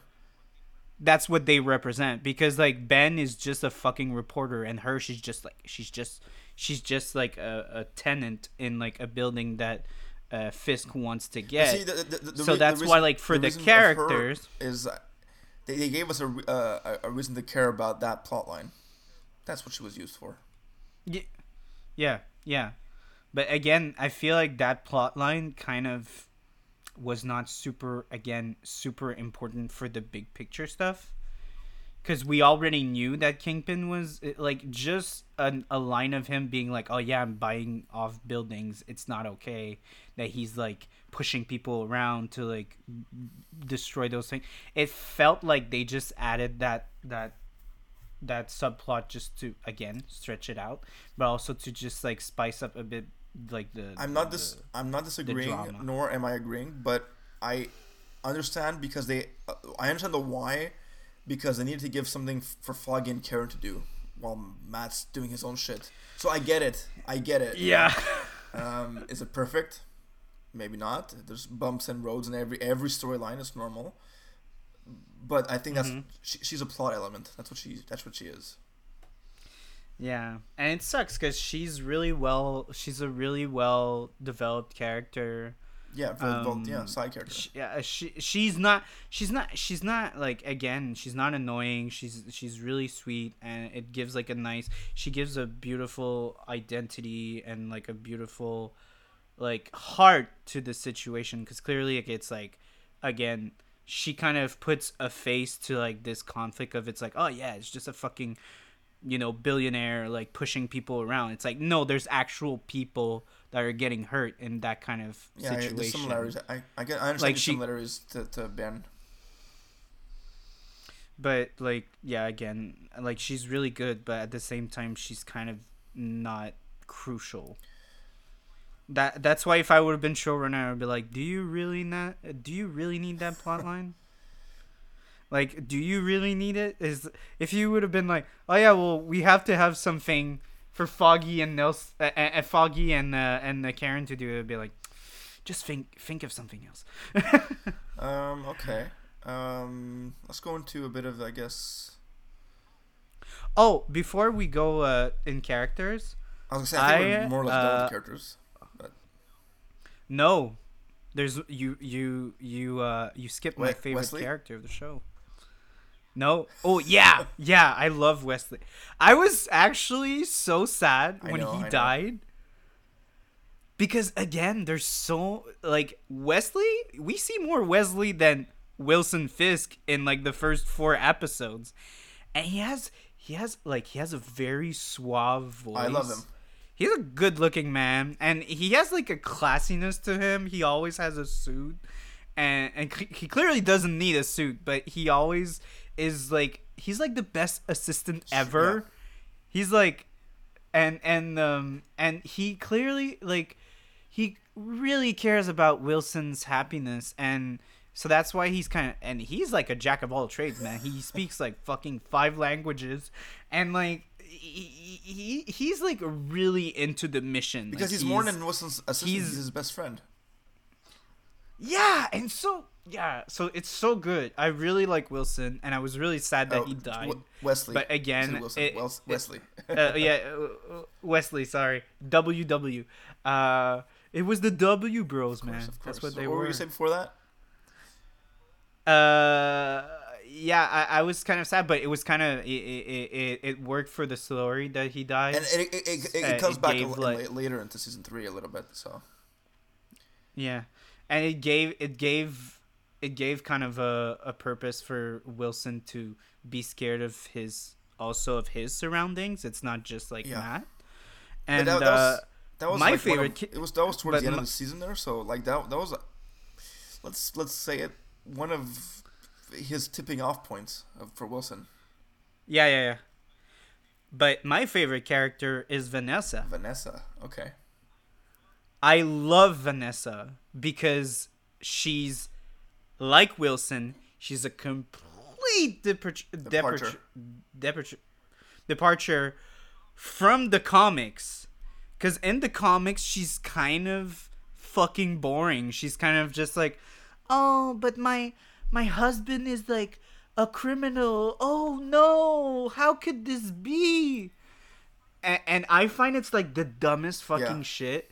It's like, dude, that guy is so fucking rich, and and clearly he has like, clearly there's like kim- criminals that are gonna come in and out, and there's gonna be some like some fishy shit happening in Wilson's life, and you're just gonna be like, I never But see, knew. but, but see It's here, like, I shut like up. the fact that she embraces it. She's like, I like that part of him. Yeah, so yeah, so I that's the thing. I I really like that portrayal because clearly she's more she's more uh complex and also I loved how she used like what drove her to embrace Wilson's uh Wilson's persona and also Wilson as a person was the fact that she was like a gorgeous woman that clearly was past her prime like she's probably in her 40s and all that and clearly she's been used Yeah. by men and because of her beauty and and she just she just wants a guy that's not gonna fucking lie to her. That's not gonna give her shit.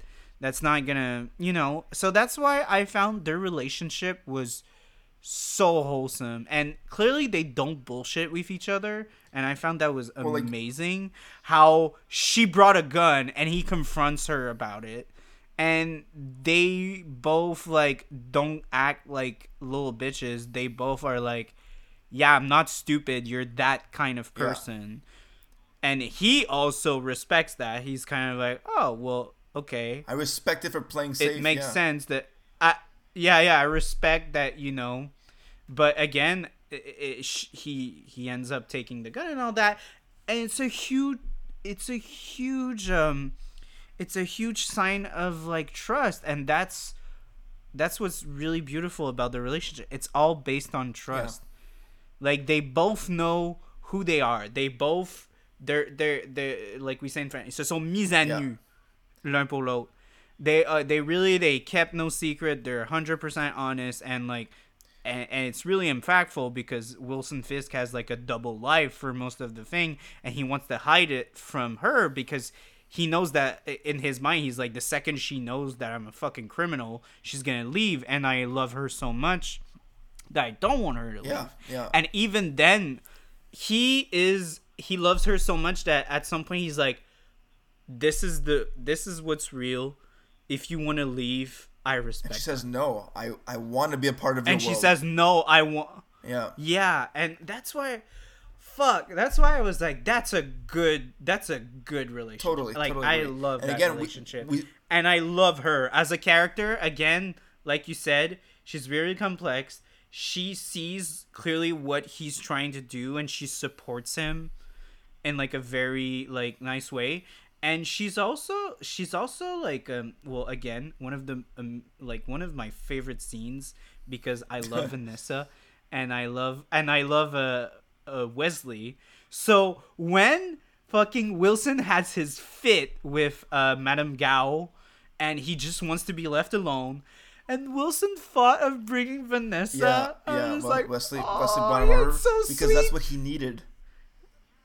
Yeah, and her, she's also like, she knows what's going on, and she knows she has to be with him and she has to Yeah. support him. But she also kind of plays a bit hard to get.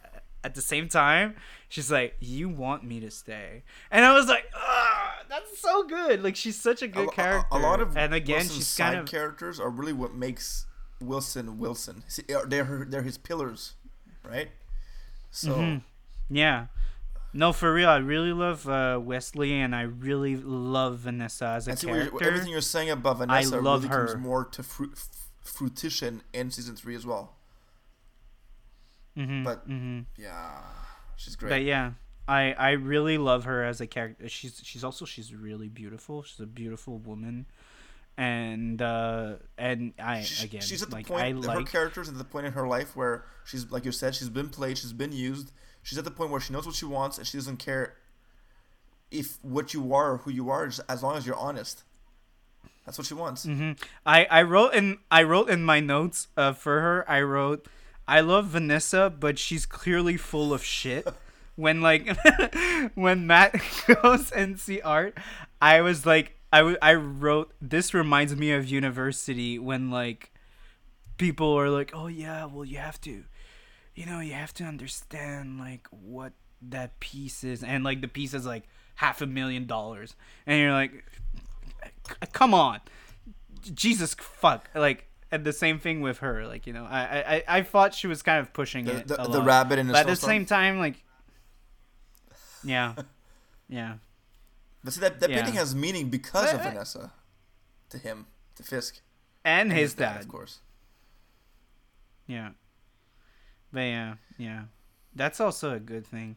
Uh, like the the the whole painting and it's also like again i said that i didn't like when he woke up. I thought it was kind of like a bit overplayed but i like again like i just love their relationship so much. So i love how he was um he was clearly having anxiety and then he he turns and he sees her and he's just Yeah, he, he he's able to calm down. Because i i live that. Like i have a lot of anxiety when i go to sleep and when i like cuddle vic i'm like oh i'm okay. Oh I think Andy is a little bit the same way.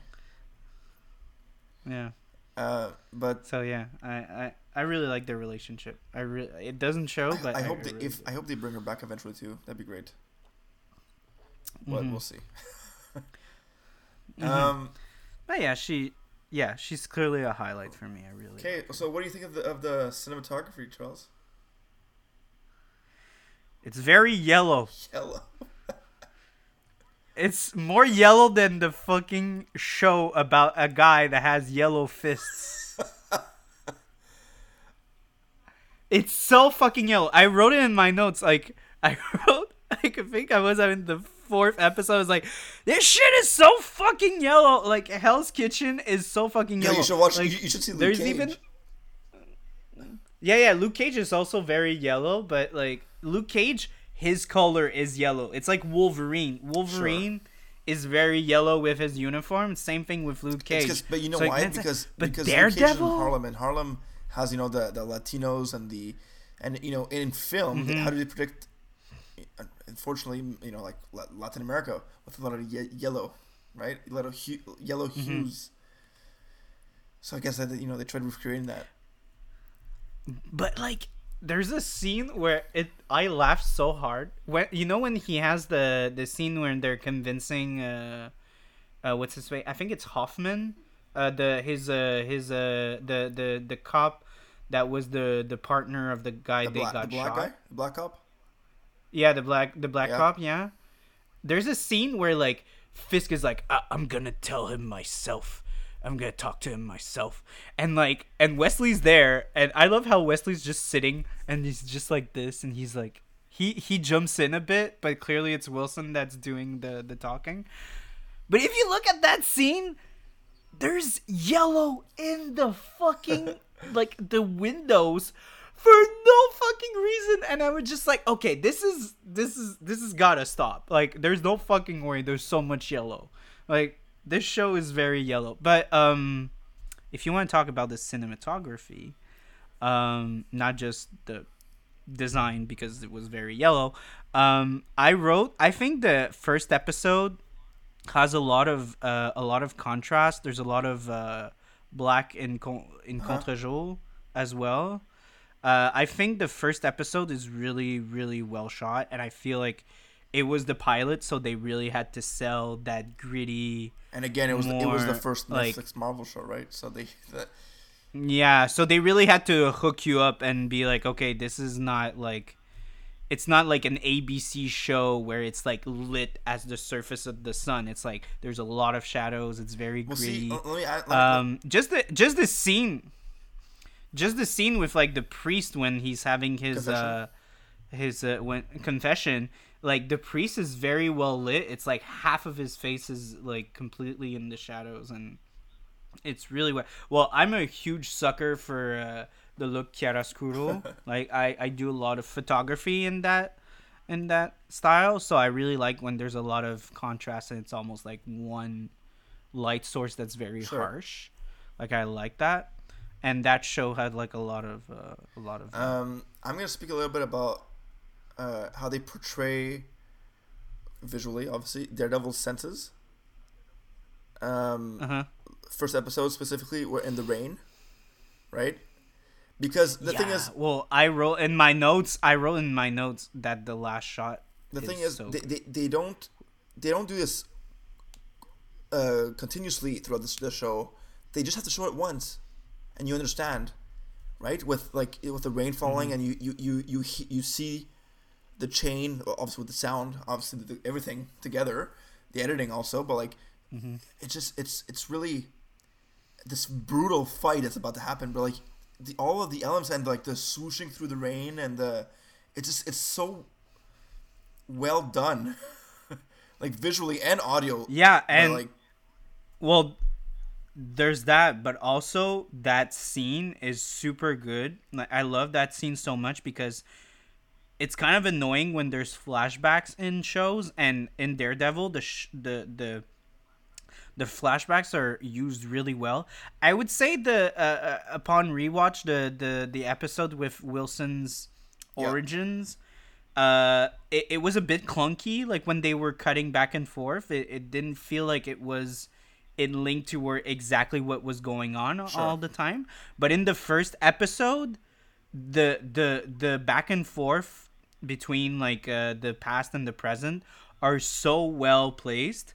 Like at the end again with that scene when he has like the the fight and all that uh we hear the come on Matty go to because work. honest, we and he spits the blood and, and it just it's such a beautiful shot.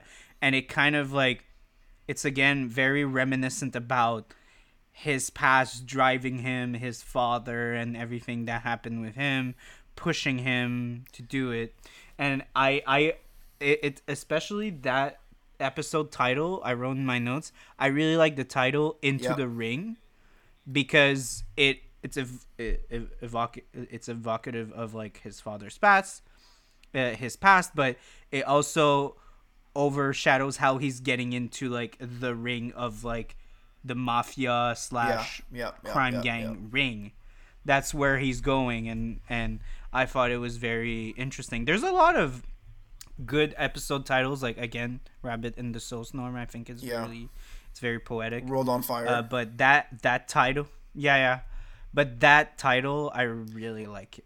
I really think it's well, since, very. since we're touching upon it, we didn't really talk about it too much, but his dad is really he's in a, he's important. He, he's like you said, his his flashback moments are used very well. Like the relationship was with Mm-hmm. his dad is established like right at the beginning. Like the op- isn't the opening him getting blinded right with the truck, right, and his dad running. Yeah, yeah, yeah, and they go straight to that. like and, you uh, yeah, understand right yeah. away what his dad meant to him, right? But they don't do it often. But it's it's impactful the way they use it, unlike Book of Boba Fett. yeah. Yeah. Plus, I like how like it's very difficult to portray uh, a character like a macho tough guy kind of character that is going to be a positive influence uh, for like kind of like a nerd-ish kind of character. It ha- it's like a cliche that we see sometimes but it's it feels like it's never done right. It's certainly not it's not super well done in the movie in 2000 the 2003 version but i thought like it actually worked in that show like he clearly was like kind of a like a you know not a he was kind of a tough dad a bit but he also had a very soft spot and and he he had like character Yeah. too but it always he never went into like the cliche macho he always kind of like had this like he was like always on the edge of being too much but he always played it superhuman Well, I mean, at the end of at the end of the day, and I really he died because he just wanted his son to be proud of him. He wanted to show that his his son that Yeah, you yeah, but- but- I can but win, and I'm not, I'm not just good at losing. You know. Yeah, yeah, but uh, uh, like it happens in the 2003 version, but it's not as Yeah, impactful. Like, like, if, uh, like the dad is the complete. It's the exact same character, but like in the thing, he's kind of like he's tough, and he doesn't seem to have like so much of a soft spot for him. But in that show, there's a lot of moments where he looks at his son, and he has like a very like satisfied look, or like a very like he feels bad for his son, and and he kind of comes out of his shell of like macho exterior to show like a lot of vulnerability which is not something you see a lot in like those tough guy dads Yeah. That you see No, most of the time and i just want to say the kid's really Oh, he- good for a Yeah. kid actor he's Yeah. fucking good like he's really good also with stick Yes. because he plays it super well. Like uh, the fact that he has to be like sarcastic, snarky with him. He has to be completely distraught, completely destroyed emotionally, without like Emotional just fucking crying like a baby. yeah, yeah, but like he plays it so well, so complex. For a fucking kid, he's yes. good. Yes. He's really good. Yes. I have nothing. I I, I didn't But even know I- what to add. Like you, you, you about Jack, about the kid. I, I you add you spoke on all the points that I would have brought up. So I have. But even uh, I want to go back to Stick. Uh, it's it's so cheesy, but that actor that played he played it so fucking dry and so fucking harsh that it's such a surprise when you see the wrapper that he Yeah. kept the wrapper Yeah. at the end. And the thing is, you would have told me, oh yeah, uh, his uh, tough uh, teacher kept his wrapper when he was a kid. I would be like, yeah, yeah, wow, I'm- I'm okay, gonna skip- cliche. But the way, but the way he he plays it is so like I didn't see it coming. Yeah. No.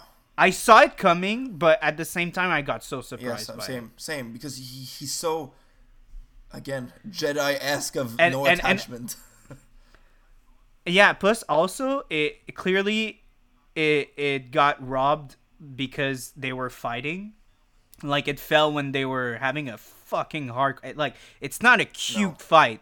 It's not the oh I'm gonna show my new moves on you. It's like I'm gonna fucking wreck your house, and I'm gonna I'm gonna show you, Grandpa, the new moves I've got to fucking make you limp to the fucking staircase. Get the fuck out of my apartment. Get the fuck out of my city. You know, kind of fight. And um and, and clearly so clearly he was hiding the wrapper and he never wanted Matt to yeah. know. Of course. And clearly the wrapper fell when they were fighting, so he didn't have control over it. Plus it's so fucking light that he never would have felt course, it falling. So, oh yeah, I, I'm, I, it's I'm, just so by the way, stick because we're probably. I don't know if we're gonna talk about defenders, but oh, No, no, no, that's for another episode. so sad, so sad. It's gonna be with you. It's gonna be four hours if we do an episode with the Defenders, Jessica Jones, all in one episode. All we can't let- do Let's that. go back to, to, to the shots. Um, what I was saying about what else? Well, another thing that I like is when you when he's listening, like on the streets. Um, the the the, the Mm-hmm. And it's close-up- uh. It's a lens they use, but the close-ups of, the, of him like listening and you see everything happening. I love it. I I, re- I really like how they portray visually his other senses. And again, we're go- let's Yeah. go back to the world on fire Okay. thing. You only need to see it once. You only need to see it once to understand. and you just want to see it once too. You don't want to. That's the thing with the fucking Daredevil 2003 is that every fucking time they oh when they can they show that fucking radar yeah, yeah, vision. That shit. and it's so annoying. It's so annoying because it's like, okay, I know what he sees. It's fine. Like I, I don't want the whole movie to be that. Uh, but yeah, you're hundred percent right. It's fun, and also it's the only time they show it, and it's not in a fight. It's it's in a very tender Yeah. scene, because so it's it's so much more it once, impactful. that's all you need, and it's very poetic with again the world on fire, the way they describe it. mm-hmm. Which you know you understand that he sees at that point sees quote unquote like en parenthèse there, 'Cause he- it's his other senses that it's his other senses that allow him to see because we're gonna not go into it too much, but at some point he It like when he projects when he gets to have something. his you hearing, know? he's he's il voit plus rien.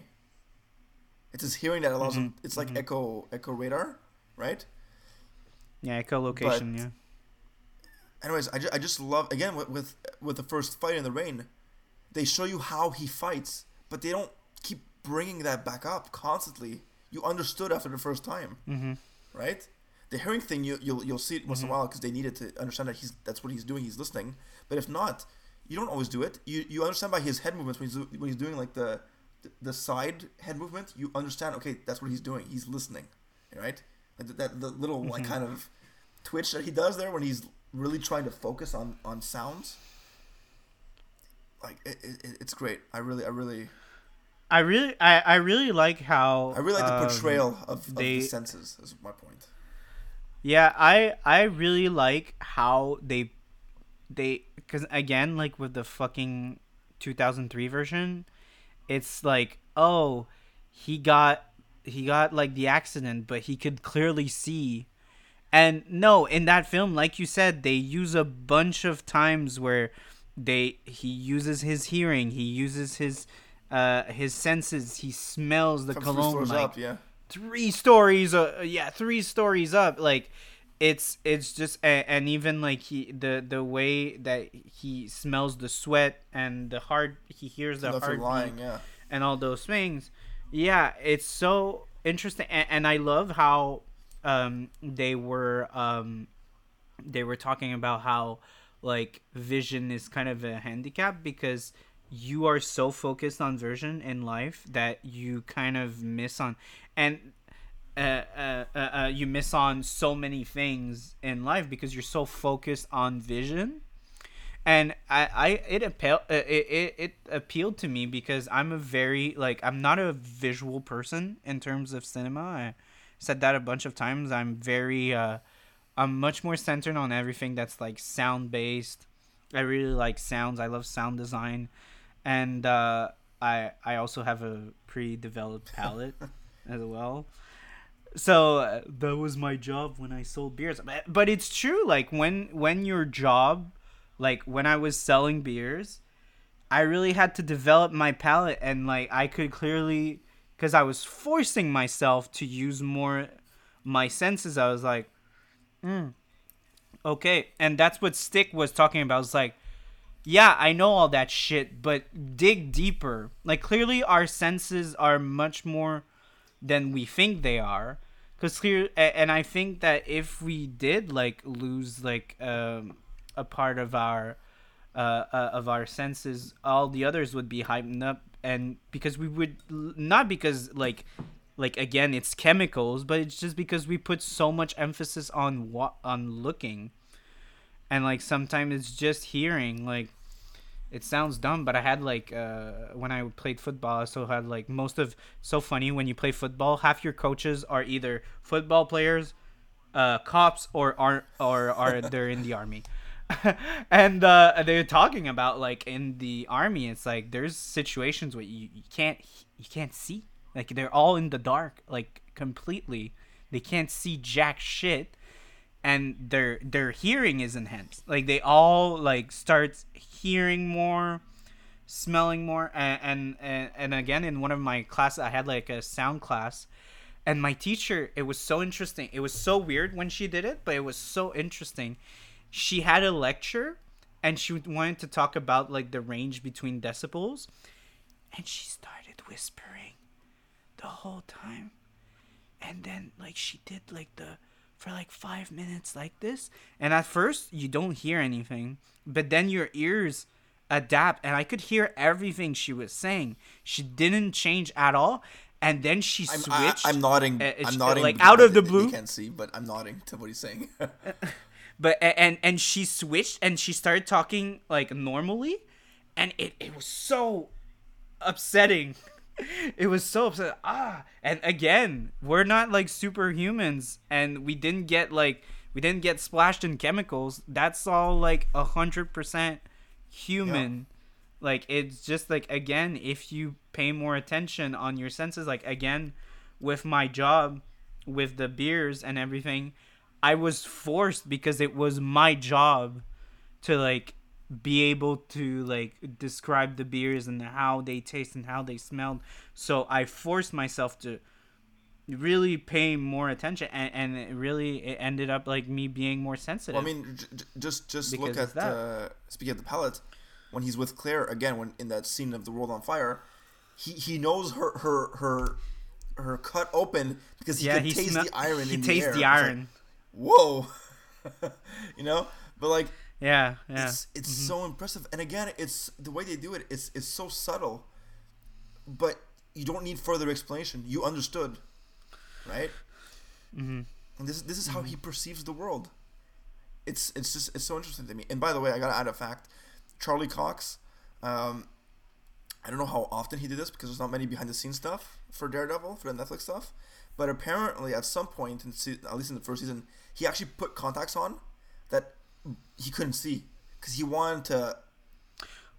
Oh well, any any contacts there, uh, every uh, contacts that you use for um, uh, you know, for like doing zombies and shit like that, the ones that are full the ones that completely do your eyelids. Yeah, but I know, but he, he, literally he purposely did that so because he, he, wanted to to really be. I want to know what it's like to be blind.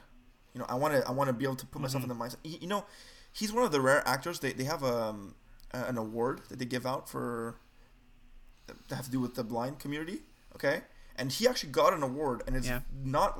It's I don't remember what the award is called. You have to look it up, but he got that award. They were like, you really did justice to being blind. You know, to the blind, representing what being blind is. You know. I was like, yeah, wow. I'm surprised though if they could look at his performance and see, you know. Okay, that was the bad joke. that is terrible. Like I don't think they could really see his performance and if he does it. No, really but I know. But wait a minute. I'm, I'm talking about the people. You know, people who try and help the community and stuff like that. Hmm.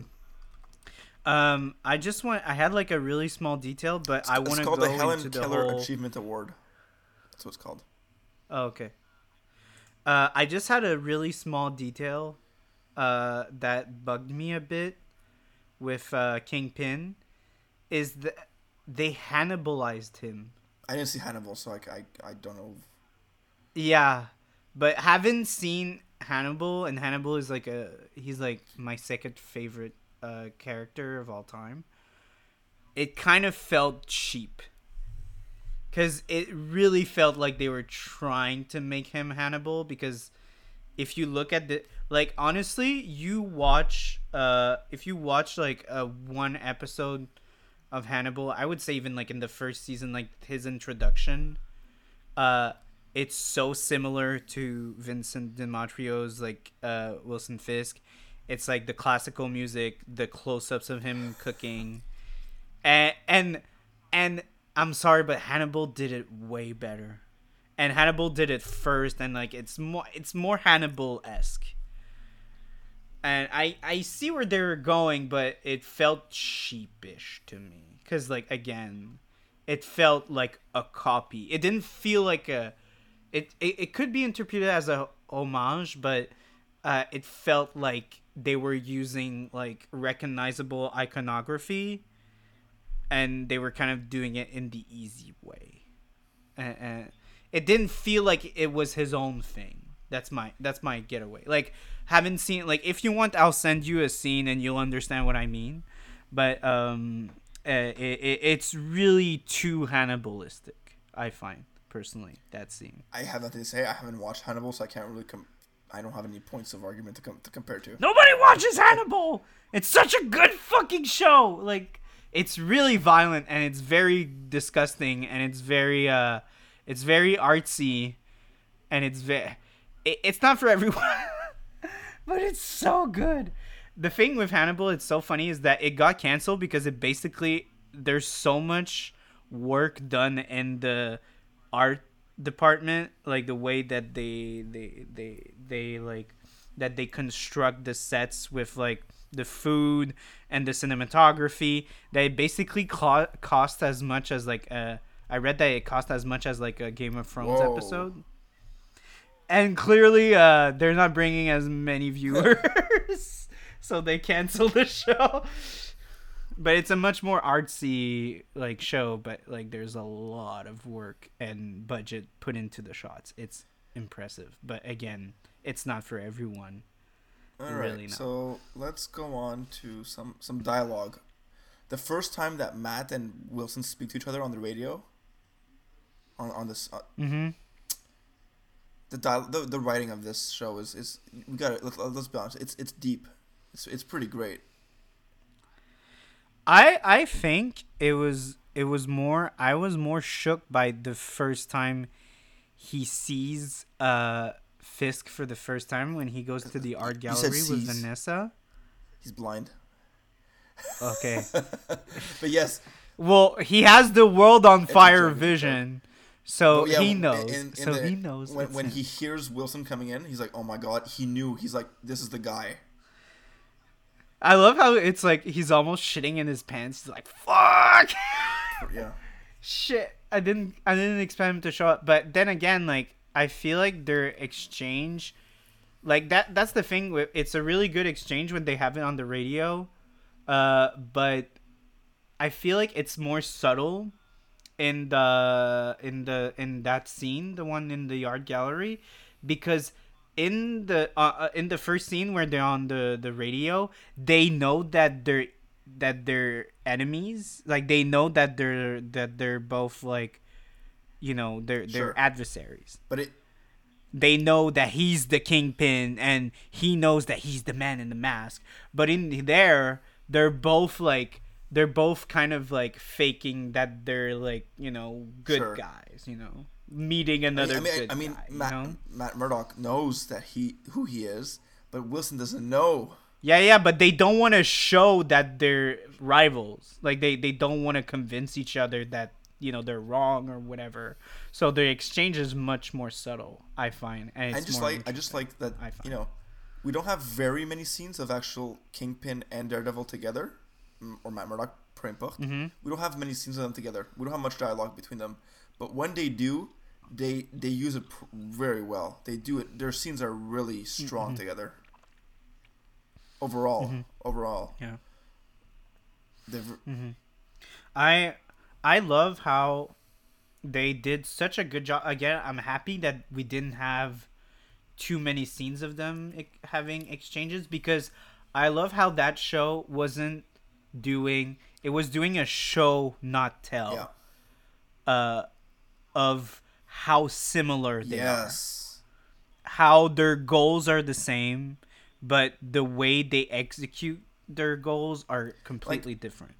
And I love how it's kind of very indirect. It's through the Russian, it's through the priest, it's through like Claire when she talks about like Wilson, like how similar they are.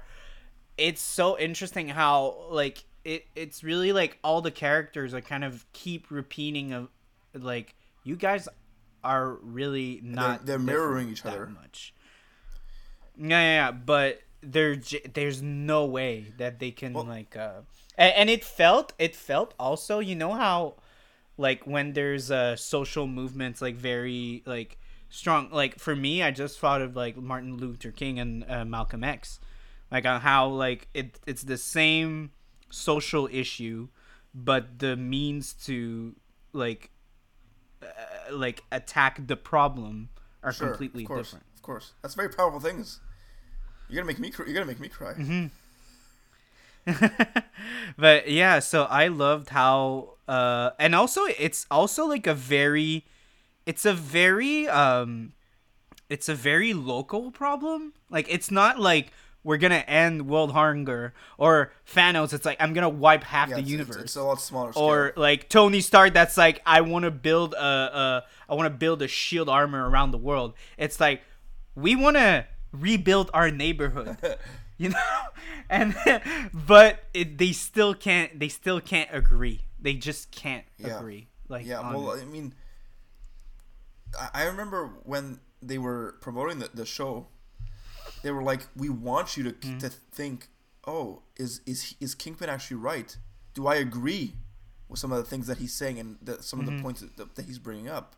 Just as much as you can agree with yeah, certain things that Daredevil does or disagree with certain things that Daredevil does. And I f- Yeah, because the most most of the show is like trying to prove that Daredevil is not doing the right thing. Like every character, like Stick, like uh, the priest, everyone is basically telling Matt that he's not handling the situation right. Like he's not like even Foggy. He keeps being like, "How are we gonna make a change if we're just not gonna get money?" Which makes sense because he's like, "We have to get money and we have to do shitty cases to build our firm. So then after we can have like the the liberty Choosing, of like yeah, doing yeah. the cases we want to do." Yeah. But Foggy, uh, uh, but then Matt is like, no. If we like go that route, we're just gonna become corrupt, and we're gonna be like your ex girlfriend.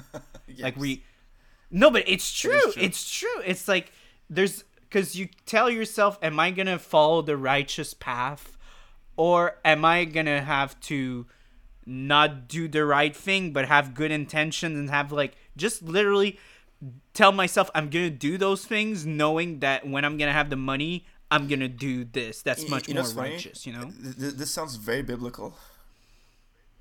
But Yeah, no, no, it- but it works because that's part of his character, right? So it makes Mm-hmm, sense that some of the way they interpret the story is based off, you know, biblically, right?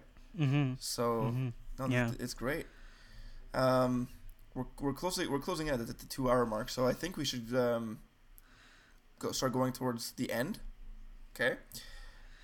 Uh, I still have going. Notes. keep going, but I have want to. Uh, I'd be open to start talking about the last episode, but let's let's see what you what what else you want to talk about. Uh, I want to talk uh, about a few small things. I I love the introduction of Daredevil in the first episode, uh, in the docks because it's it's so reminiscent of Batman Begins. Okay, yeah, Because in Batman Begins, the first time that Batman shows up is on a fucking in a fucking port, uh, and he starts doing his shit, and and that's the first time we see Batman Yeah. as Batman, and that's the first time we see Daredevil as Daredevil, and clearly they're clearly taking a lot of uh, they're taking a lot of oh my god, I'm very uh, I do a lot of uh, je gesticule pas mal. Sorry, I knocked a few uh, a, f- a few uh, balls like bowling. Uh, uh, no, but clearly they're they're getting ve- like clearly they're getting very inspired by the the Christopher Nolan like hero's journey kind of aesthetic storyline. Like clearly there's ninjas and there's a training and clearly the the mentor is like very hard on him and all those things so it's so it's so nice to see that they they they could have they could have done anything for his first fight scene and it's that it's that scene that's almost like a it's it's really i think it's a homage to like batman but I mean, they also have to make his first introduction as Daredevil very impactful because again, it was the pilot, right? So they had to make Mm-hmm. it punch. Get it, punch.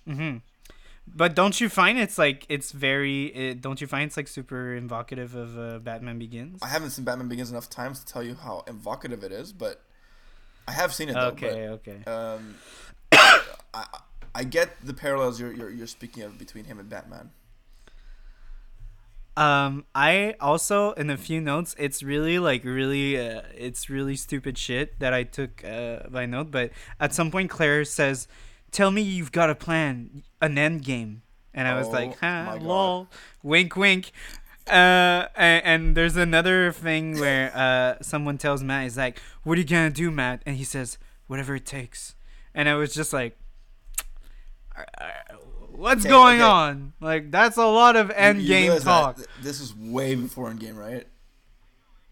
I know, I know, but I was like, I don't even think. Come on. This show came out. I don't even think either Avengers two hadn't even come out yet, or had just come out, or was coming out soon. yeah. No, it wasn't coming out. I don't think it was. 2015 is, is about the time of of. Yeah, yeah, Ultron, so- yeah, yeah. Yeah, but it, it, it, I remember. I think Daredevil was like it came like when it was cold 2015. and like, yeah, yeah. But I feel like it was in the cold months. It was either like in the in the fall or like in winter time, and and the Avengers. It's always like in May I, or I know. I'm June. just saying. I'm just saying. Like the Endgame, I don't think was even. They didn't have any scripts yet, so. I know, but I was just like, come on, come on. Uh, one thing that I I noted and I really wanted to talk about uh is uh the discussion about the devil, and I I really I I think it's very interesting. I had like a I I had like I actually had a class about like in university I really liked. It was like a whole class about uh Satan Okay. and and it's something that's very interesting to me like about you know the devil and what makes people like you know flinch and and clearly like Here, here I am looking at the bottle Uh, of, of, the, of the giant devil on the, on the yeah yeah but but just in a very like broad sense about like human evil like we live in a world where people torture people rape people kill people like do things that are just so like so far from like decency of human decency that it's almost it's almost like a comforting thought that you might associate it just with like an image of like oh it's just pure evil. Like there's the devil exists and it just it manifests and it's just like something that possesses people and, and it's But all that see, like but i find i find that it's interesting to really deconstruct it in a much deeper way like a, a very like trying to understand like it's something that's always fascinated me like the whole notion of what creates and what manufactures evil deeds like what makes people become literally evil. Like what how do people turn? And the fact that the priest bought uh, uh, bought, brought the story of Rwanda uh really struck a chord because it's like a very it's a very recent uh it's a very recent it's a fairly recent story. It's not like oh yo you know with hitler and shit you know we keep hearing that uh but rwanda it's like a very recent thing and it's a much gruesome thing like with i don't want to say like the the the i don't want to say like the second world war wasn't gruesome but there's a difference between gassing someone and chopping someone's arms and legs and head Yeah. yeah. there's just an I feel like there's another level to that. And uh just like as a side note, I um because I talked about football and I talk about my coaches, most of them being soldiers. My uh one of my coaches like my personal coach because in football you have like 16 coaches almost and everyone is like assigned to a position and the coach that I had on my position so he was always with us he was like he was our coach so we had like a very tight relationship with him we had like a very personal relationship was Romeo Dallaire's son and if you know uh, Romeo Dallaire do you know who that is Matt Do I want to answer this question? uh well do I you know or you do not know D- okay, well, Romeo Dallaire was uh was a was a commander in the arm in the Canadian Army that was asked to be. He was deployed in Rwanda during the genocide, and he lived the. Well, he was there when like most of the atrocities Okay. happened, and we, he was he was clearly outnumbered. Like they clearly didn't they didn't manage that crisis at all like correctly. So he saw shit.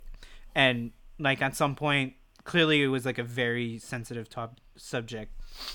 So so again so that his son i was very close to his son. So that why that's why i kind when when it happened in the show it really touched a, a chord for me i was like because this this this uh and again like with i like how the priest is like not all devoted. He's like very he has like kind of the his skepticism and clearly he's a believer, but like he had I love how he was exploring like his skepticism and how he was more studious. But again, there's just like moments where we kind of just see evil and when he says like with that story he was like when that happened I saw the devil. Yeah. Like, yeah. you know. Okay, we don't give him enough credit. enough- credit, but he's really good too. He's really good. He's really good. He's a He's a great yeah. mentor, like inspirational figure to, to that he that Matt looks up to and, and looks to him for guidance. He's a very he's he's an important character Whoa, in yeah. his own right. And also he's probably he's like also the only he's kind of like he's a bit tough on him, but he's also kind of like the the least tough of Yeah. the mentors Yeah. for Matt. Um yeah, but would uh, did like the story touch you as much? Like for me, it really it really touched me. Well, but I mean, you, it you, was you're like- it's touching you on, on a personal level that I that I obviously don't have a connection to, but I mean, every time that he's there, it's very. Uh, I'm gonna say inspirational, but it's very like Mhm. he has a lot of meaning behind what he's saying, and he obviously really cares for Matt Mm-hmm. He- because you know he cared for him when Matt was, you know, when he was an orphan, right? And mm-hmm. Well, not that much. He kind of knew about him. Yeah, I all know, but like he, he was the guy in charge of the, orph- the orphanage, the, the at the side. The No, no, no, no, no. That, no, he wasn't. yeah, he was. He wasn't. It was a. It was a. No, no, no. It was yeah, a there nun. was the there was the nuns, but he was He above was the nuns. Yeah, yeah, but he wasn't there at the time. Like when he talks to Matt, uh, he's like, "Oh yeah, we knew about the Murdock kid." So clearly he wasn't Well, like. yeah, but- uh, but- that's- he wasn't like But I mean, super close his- that's because his mom's a nun. So okay, well, whatever. I love how they just skimmed on it. They were like, "Oh yeah, well, her it's another story. yeah, well, story." because she's in season three, that's why. But Yeah, no, yeah. like he's he's such a a guiding light. Let's say right. He's like, you know, Mhm. he's not like the, the, the, the cliche priest from the movies. Yeah, that's what I wanted to. I I hoped you were gonna say it. He's not like fully devoted to the point that it seems like he has no critical Like obviously, senses. like he, he, he questions He clearly- sometimes when Matt says like, "Please forgive me from what I'm, I'm about to do." He's like, "Wait a minute, what are you about to do?" Because he obviously has his limits of what of, of hmm is it is it this season that he that he finds out that he's is it this one or is it in, in a future season that he Uh, knows what? Matt's Daredevil? Oh yeah, he knows. so he, he knows. He knows because he says he says in the episode he's like, I, "I'm not completely dumb," and like he says when they have their latte, he's like, "You know the seal of uh of um fuck what's the word of uh when you go to uh, uh Yeah, I I, I, I don't know all the, all the all the terms, but the the, the seal of uh, discretion, whatever, it, it still works over lattes. That's what he said. Because obviously he wants to he wants to help him. So, right? yeah. he, he cares for for Matt obviously, and he see he's not against Yeah. what he does. Yeah, he's like, I don't approve, but like I know you're doing. Yeah, good." exactly. Like he's like I don't I Yeah. don't I won't tell you to go ahead go do it, but I But he understands why. But same thing it. for Claire. Claire is this. Yeah, Claire is Yeah, the exactly same thing. exactly. So yeah, he, he's an, I think he's an underrated character. Yeah, but Matt, we can talk about the last episode. Okay, the last um, episode. He gets his suit. Yeah. You don't like the suit, do you? You don't like the suit? Huh? Oh no, I like it. It's fine. I don't. How do I say this? it's cute. It's cute. the cute. reveal of the suit is a little bit weird. How they do it. Yeah, it's a bit. It's a bit underwhelming. It's a bit like, oh, that's what you But wear. on- okay. Once he has it, like it's, especially as, uh, in the other seasons, you really come to appreciate what the suit represents, right? hmm It's representing Mm-hmm. not because he wants to be in a suit necessarily, but it's his first of all, it's his protection because he's running around in a black T-shirt the whole time. So now he finally has some a bit of armor to protect him, right? So you, the main Mm-hmm. the main point of the suit is not for the look; it's for I need to protect myself. And obviously, the the, the guy made it because you know they people sur, surnamed him the Devil of Hell's Kitchen because he's the man in black, the man from the Mm-hmm. shadows, right? The devil, the devil who attacks in the night. Yeah. So th- th- it's it's not just oh my god he's a devil, just cliche devil, right? It, there, there, there's a build up to it, right? Yeah, and I loved how uh, that that was in my notes as well. I really love how he teases it in his confession. That was the word. When he has the uh, confession in the first episode, and he teases it with his uh, grandma. He's like, she kept saying like the the Murdock boys. They got yeah, yes, yes. Like I I I love it. I it's so And good. It's it's it's something that, that keeps coming back. So I'm like, you know what? Him having the suit is basically him embracing who he is. It's like, yes, I do have the devil in Yeah. me, and if I need to use it, I will use it. Right? hmm I don't know. I, I just but see on- once he has it, like it it the reveal's a little bit underwhelming. But moving forwards and you know the ex the other seasons, They could have shot it better. They could have been like you know musical cue and they could have made it look pretty. but but you know, moving forward in the other seasons, like it, you, you love you, you you come to appreciate it, like oh that's Daredevil, you know like that. yeah, There's a certain appreciation for for the actual suit, you know. I don't know. I, I kind of like it. it. It's it's, and it's practical. It remind again reminds me of the first Batman suit, like in Batman yeah. Begins. It's not the nicest. It's not the most overwhelming thing, but it's Yeah. practical. Like it, it, it it's like it's a again like Batman. It's a symbol. It's exactly. like it's Batman. It's like I'm the knight, and like, and I have to scare, and all those things. Uh, and it's the same thing with Matt, like you said. It's like an embracing of like his darker side, and also it's kind of like reminiscent of his past and his family, and also what they were naming him. Because most of the people, until like basically the end of the show, think that he's the bad guy. He did all the shit, you know. That's why he's known as the devil of Hell's Kitchen. So yeah, I think uh, personally, I was like, I'm on board. I just think they could have done it better, like in terms of like Yeah, yeah, presentation yeah. wise. But like, I had no issues with the Um, suit. I was like, that don't- that, no, it that does works. work, and honestly, it's it's. I'm, I'm actually glad that they didn't go for like the, you know the cle- the bright red from the comics. The darker tones I think work for Yeah, I I feel like uh, that's the maybe my my little hick. I think it would have been even better if it was just like all black, and then like further down he starts like adding Okay. red to it a bit. well. See, I I, I, Um, I really like again, it's kind I'm of like- too much of this, but you know, in season two, he he updates his helmet a little bit, and he has these like red lenses. You know Mhm. that adds to the to the fear, right? I saw the devil's eyes. You know, Yeah. the devil's eyes Yeah. are red, like that that translucent red. It's like hmm that's nice, man. That's nice. And uh, that final, see, even the the, the fight, the final fight with Fisk in season one. It's it's a bit underwhelming, but it's also very Yes. real. And Like, again, it feels like two dudes hitting each other, and they're not like they're not Iron Man, they're not Captain America, and they're not Thor.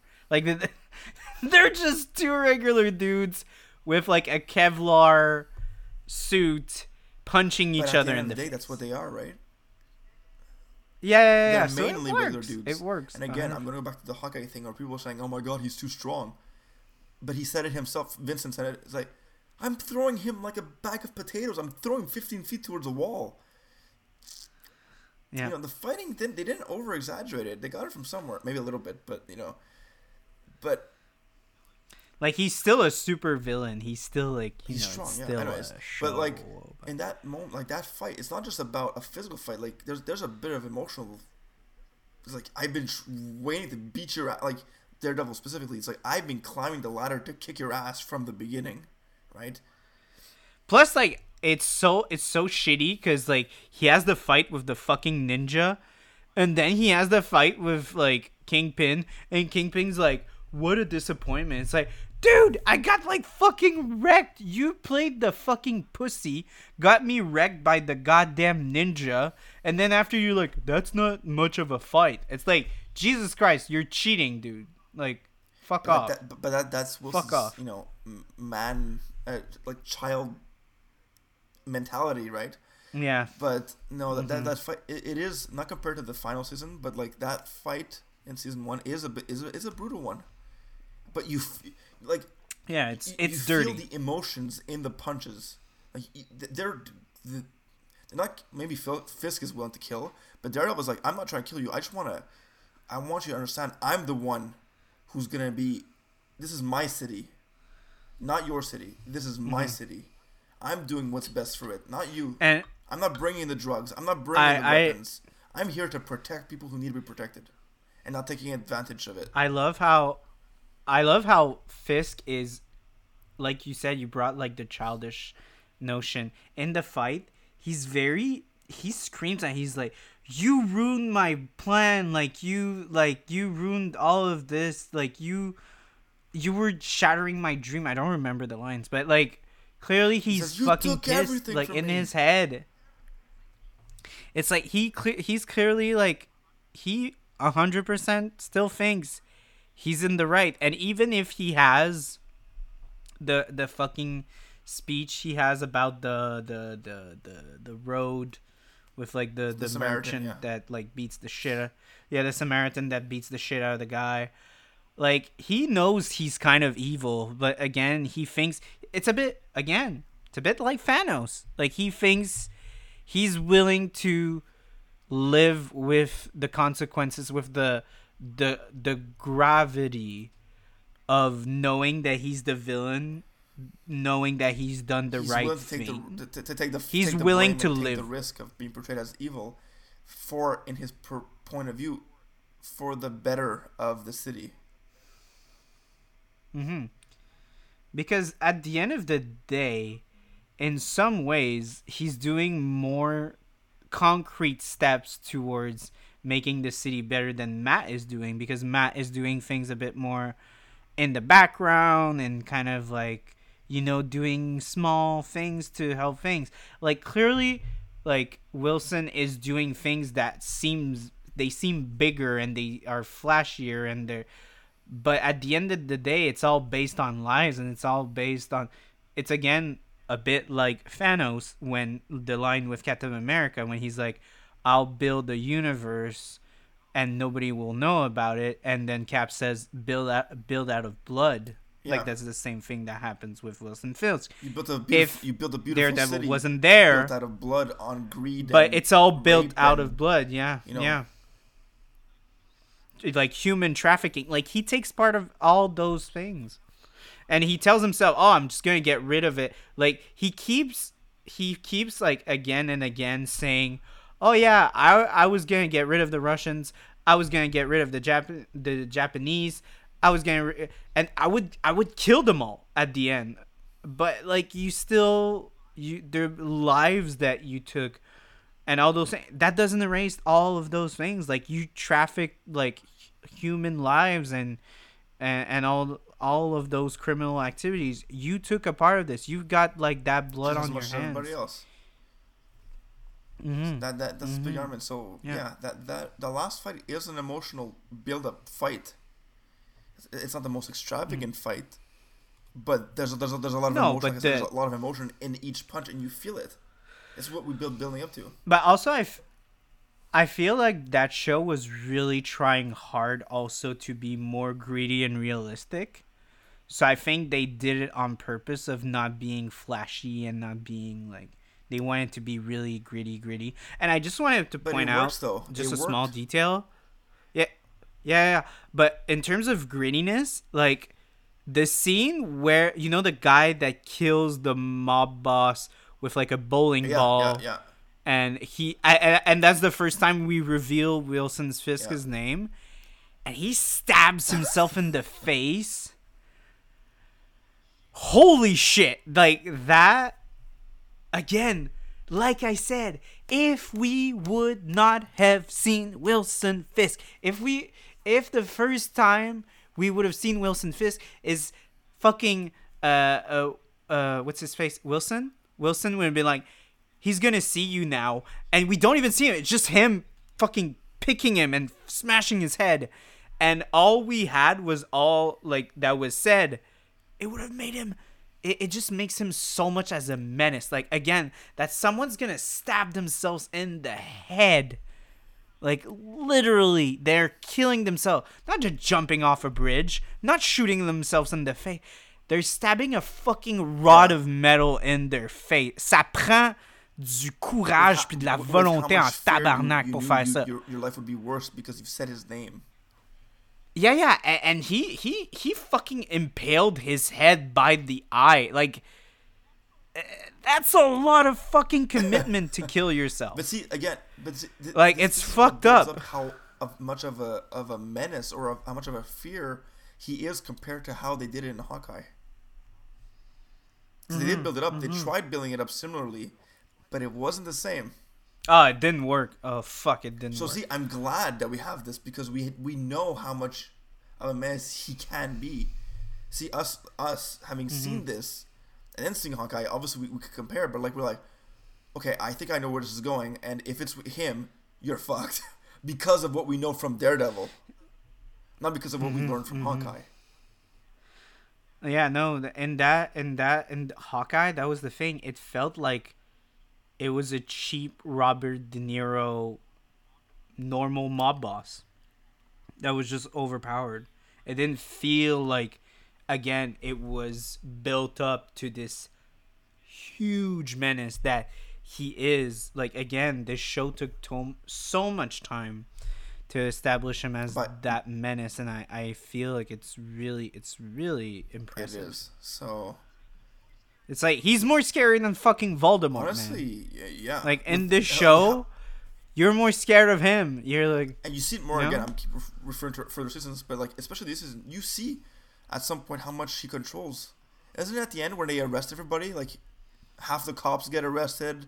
You know, there's these politicians, there's government officials that get arrested because they're all mm-hmm. but they still have a guy in the in the seals or whatever that are like guarding. sure, but like look look at all the people he's manipulated to get to work for him. You know, mm-hmm. it's like this guy Yeah. being a child and stuff. He knows what he's doing.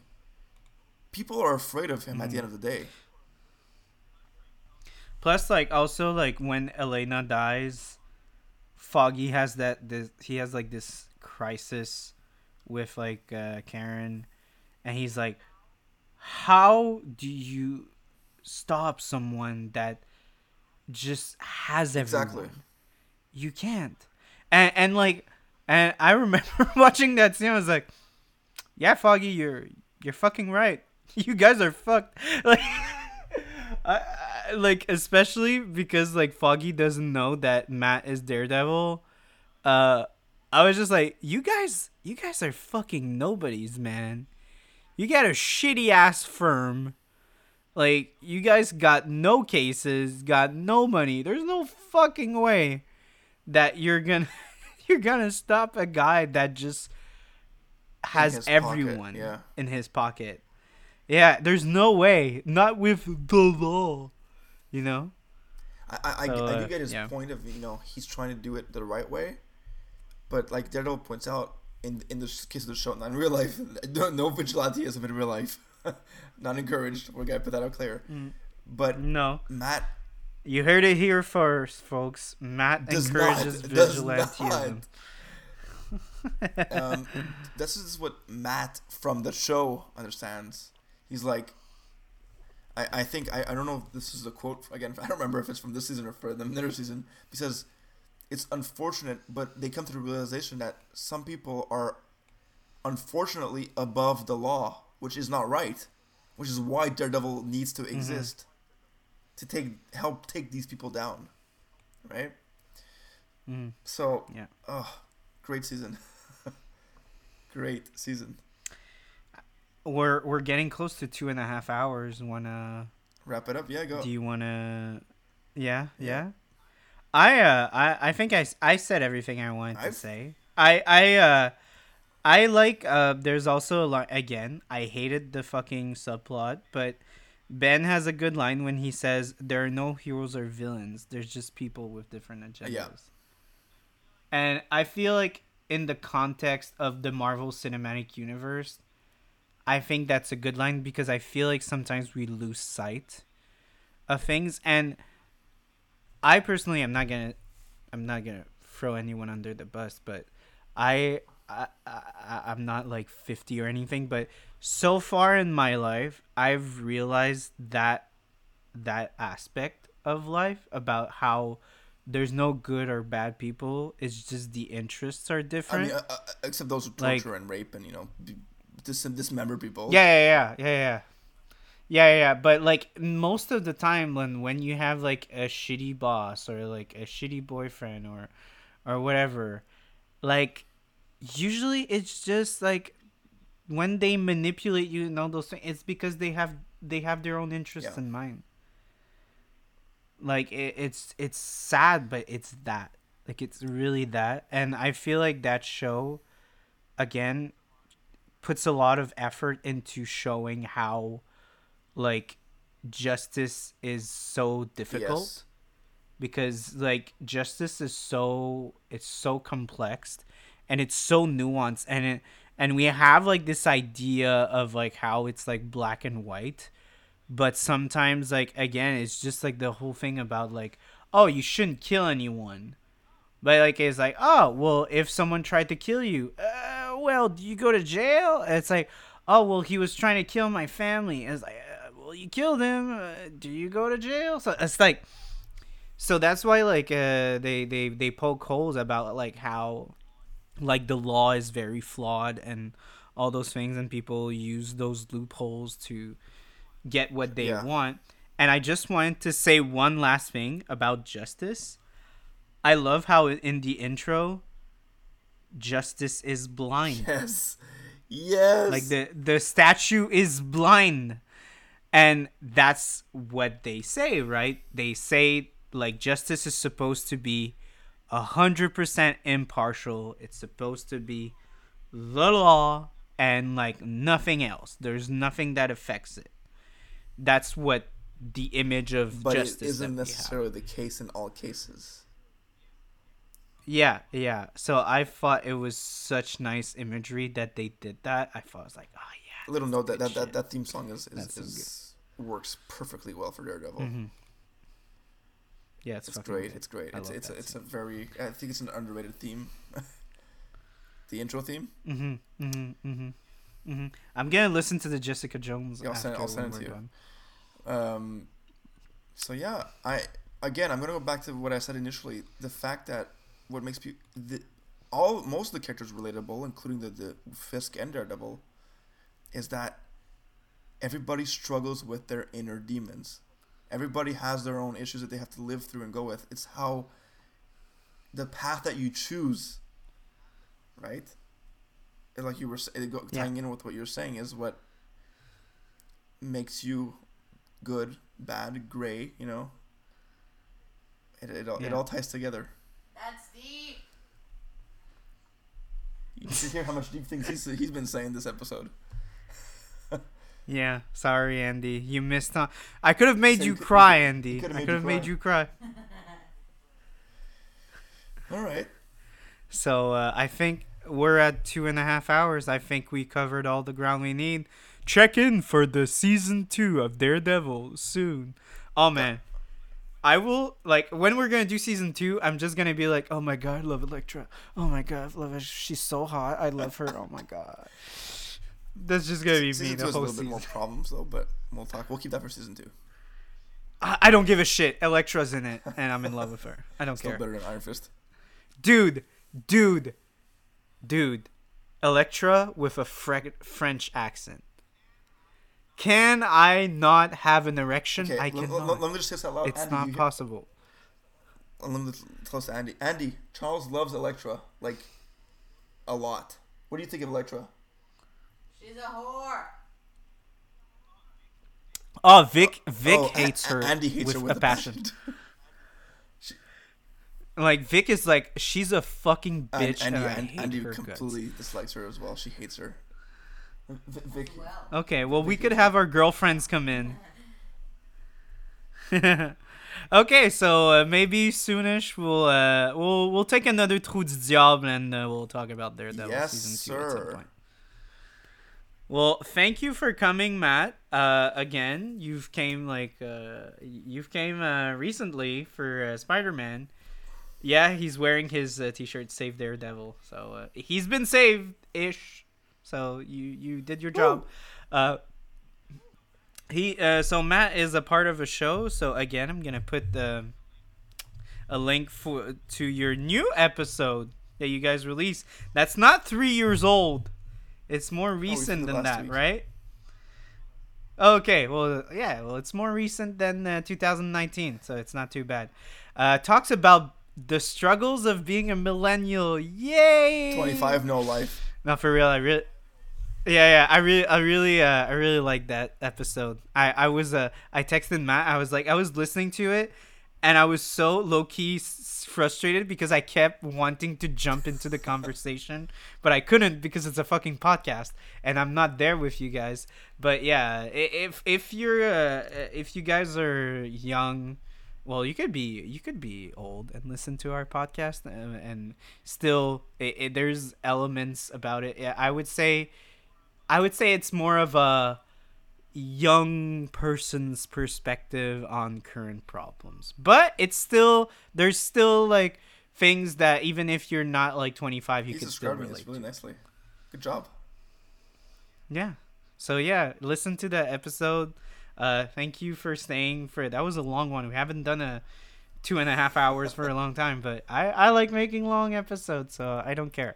Uh, but uh, dude, it was like fucking thirteen episodes. You couldn't do like By forty five all minutes. You know, it's like, like you're not it's doing a two impossible. hour and a half hour movie. You're doing a 13 hour season, right? So Yeah, yeah, yeah. Plus, we we there's clearly stuff we we didn't talk about that you guys might have wanted us to cover. But uh, anyways, so thank you for you for coming. Thank you for everyone for staying so much. Go listen to their podcast. It's really fun to listen to Andy and Matt. They're really well, thanks for having me. It's always a pleasure, and uh, cheers to, to, to future episodes. Let me do a t- let me do a sound. Yep. That sounded like shit. Woo. Yeah, Oh, there we go. I there did on go. my mic as well. Okay. Okay. Bye. Bye everyone.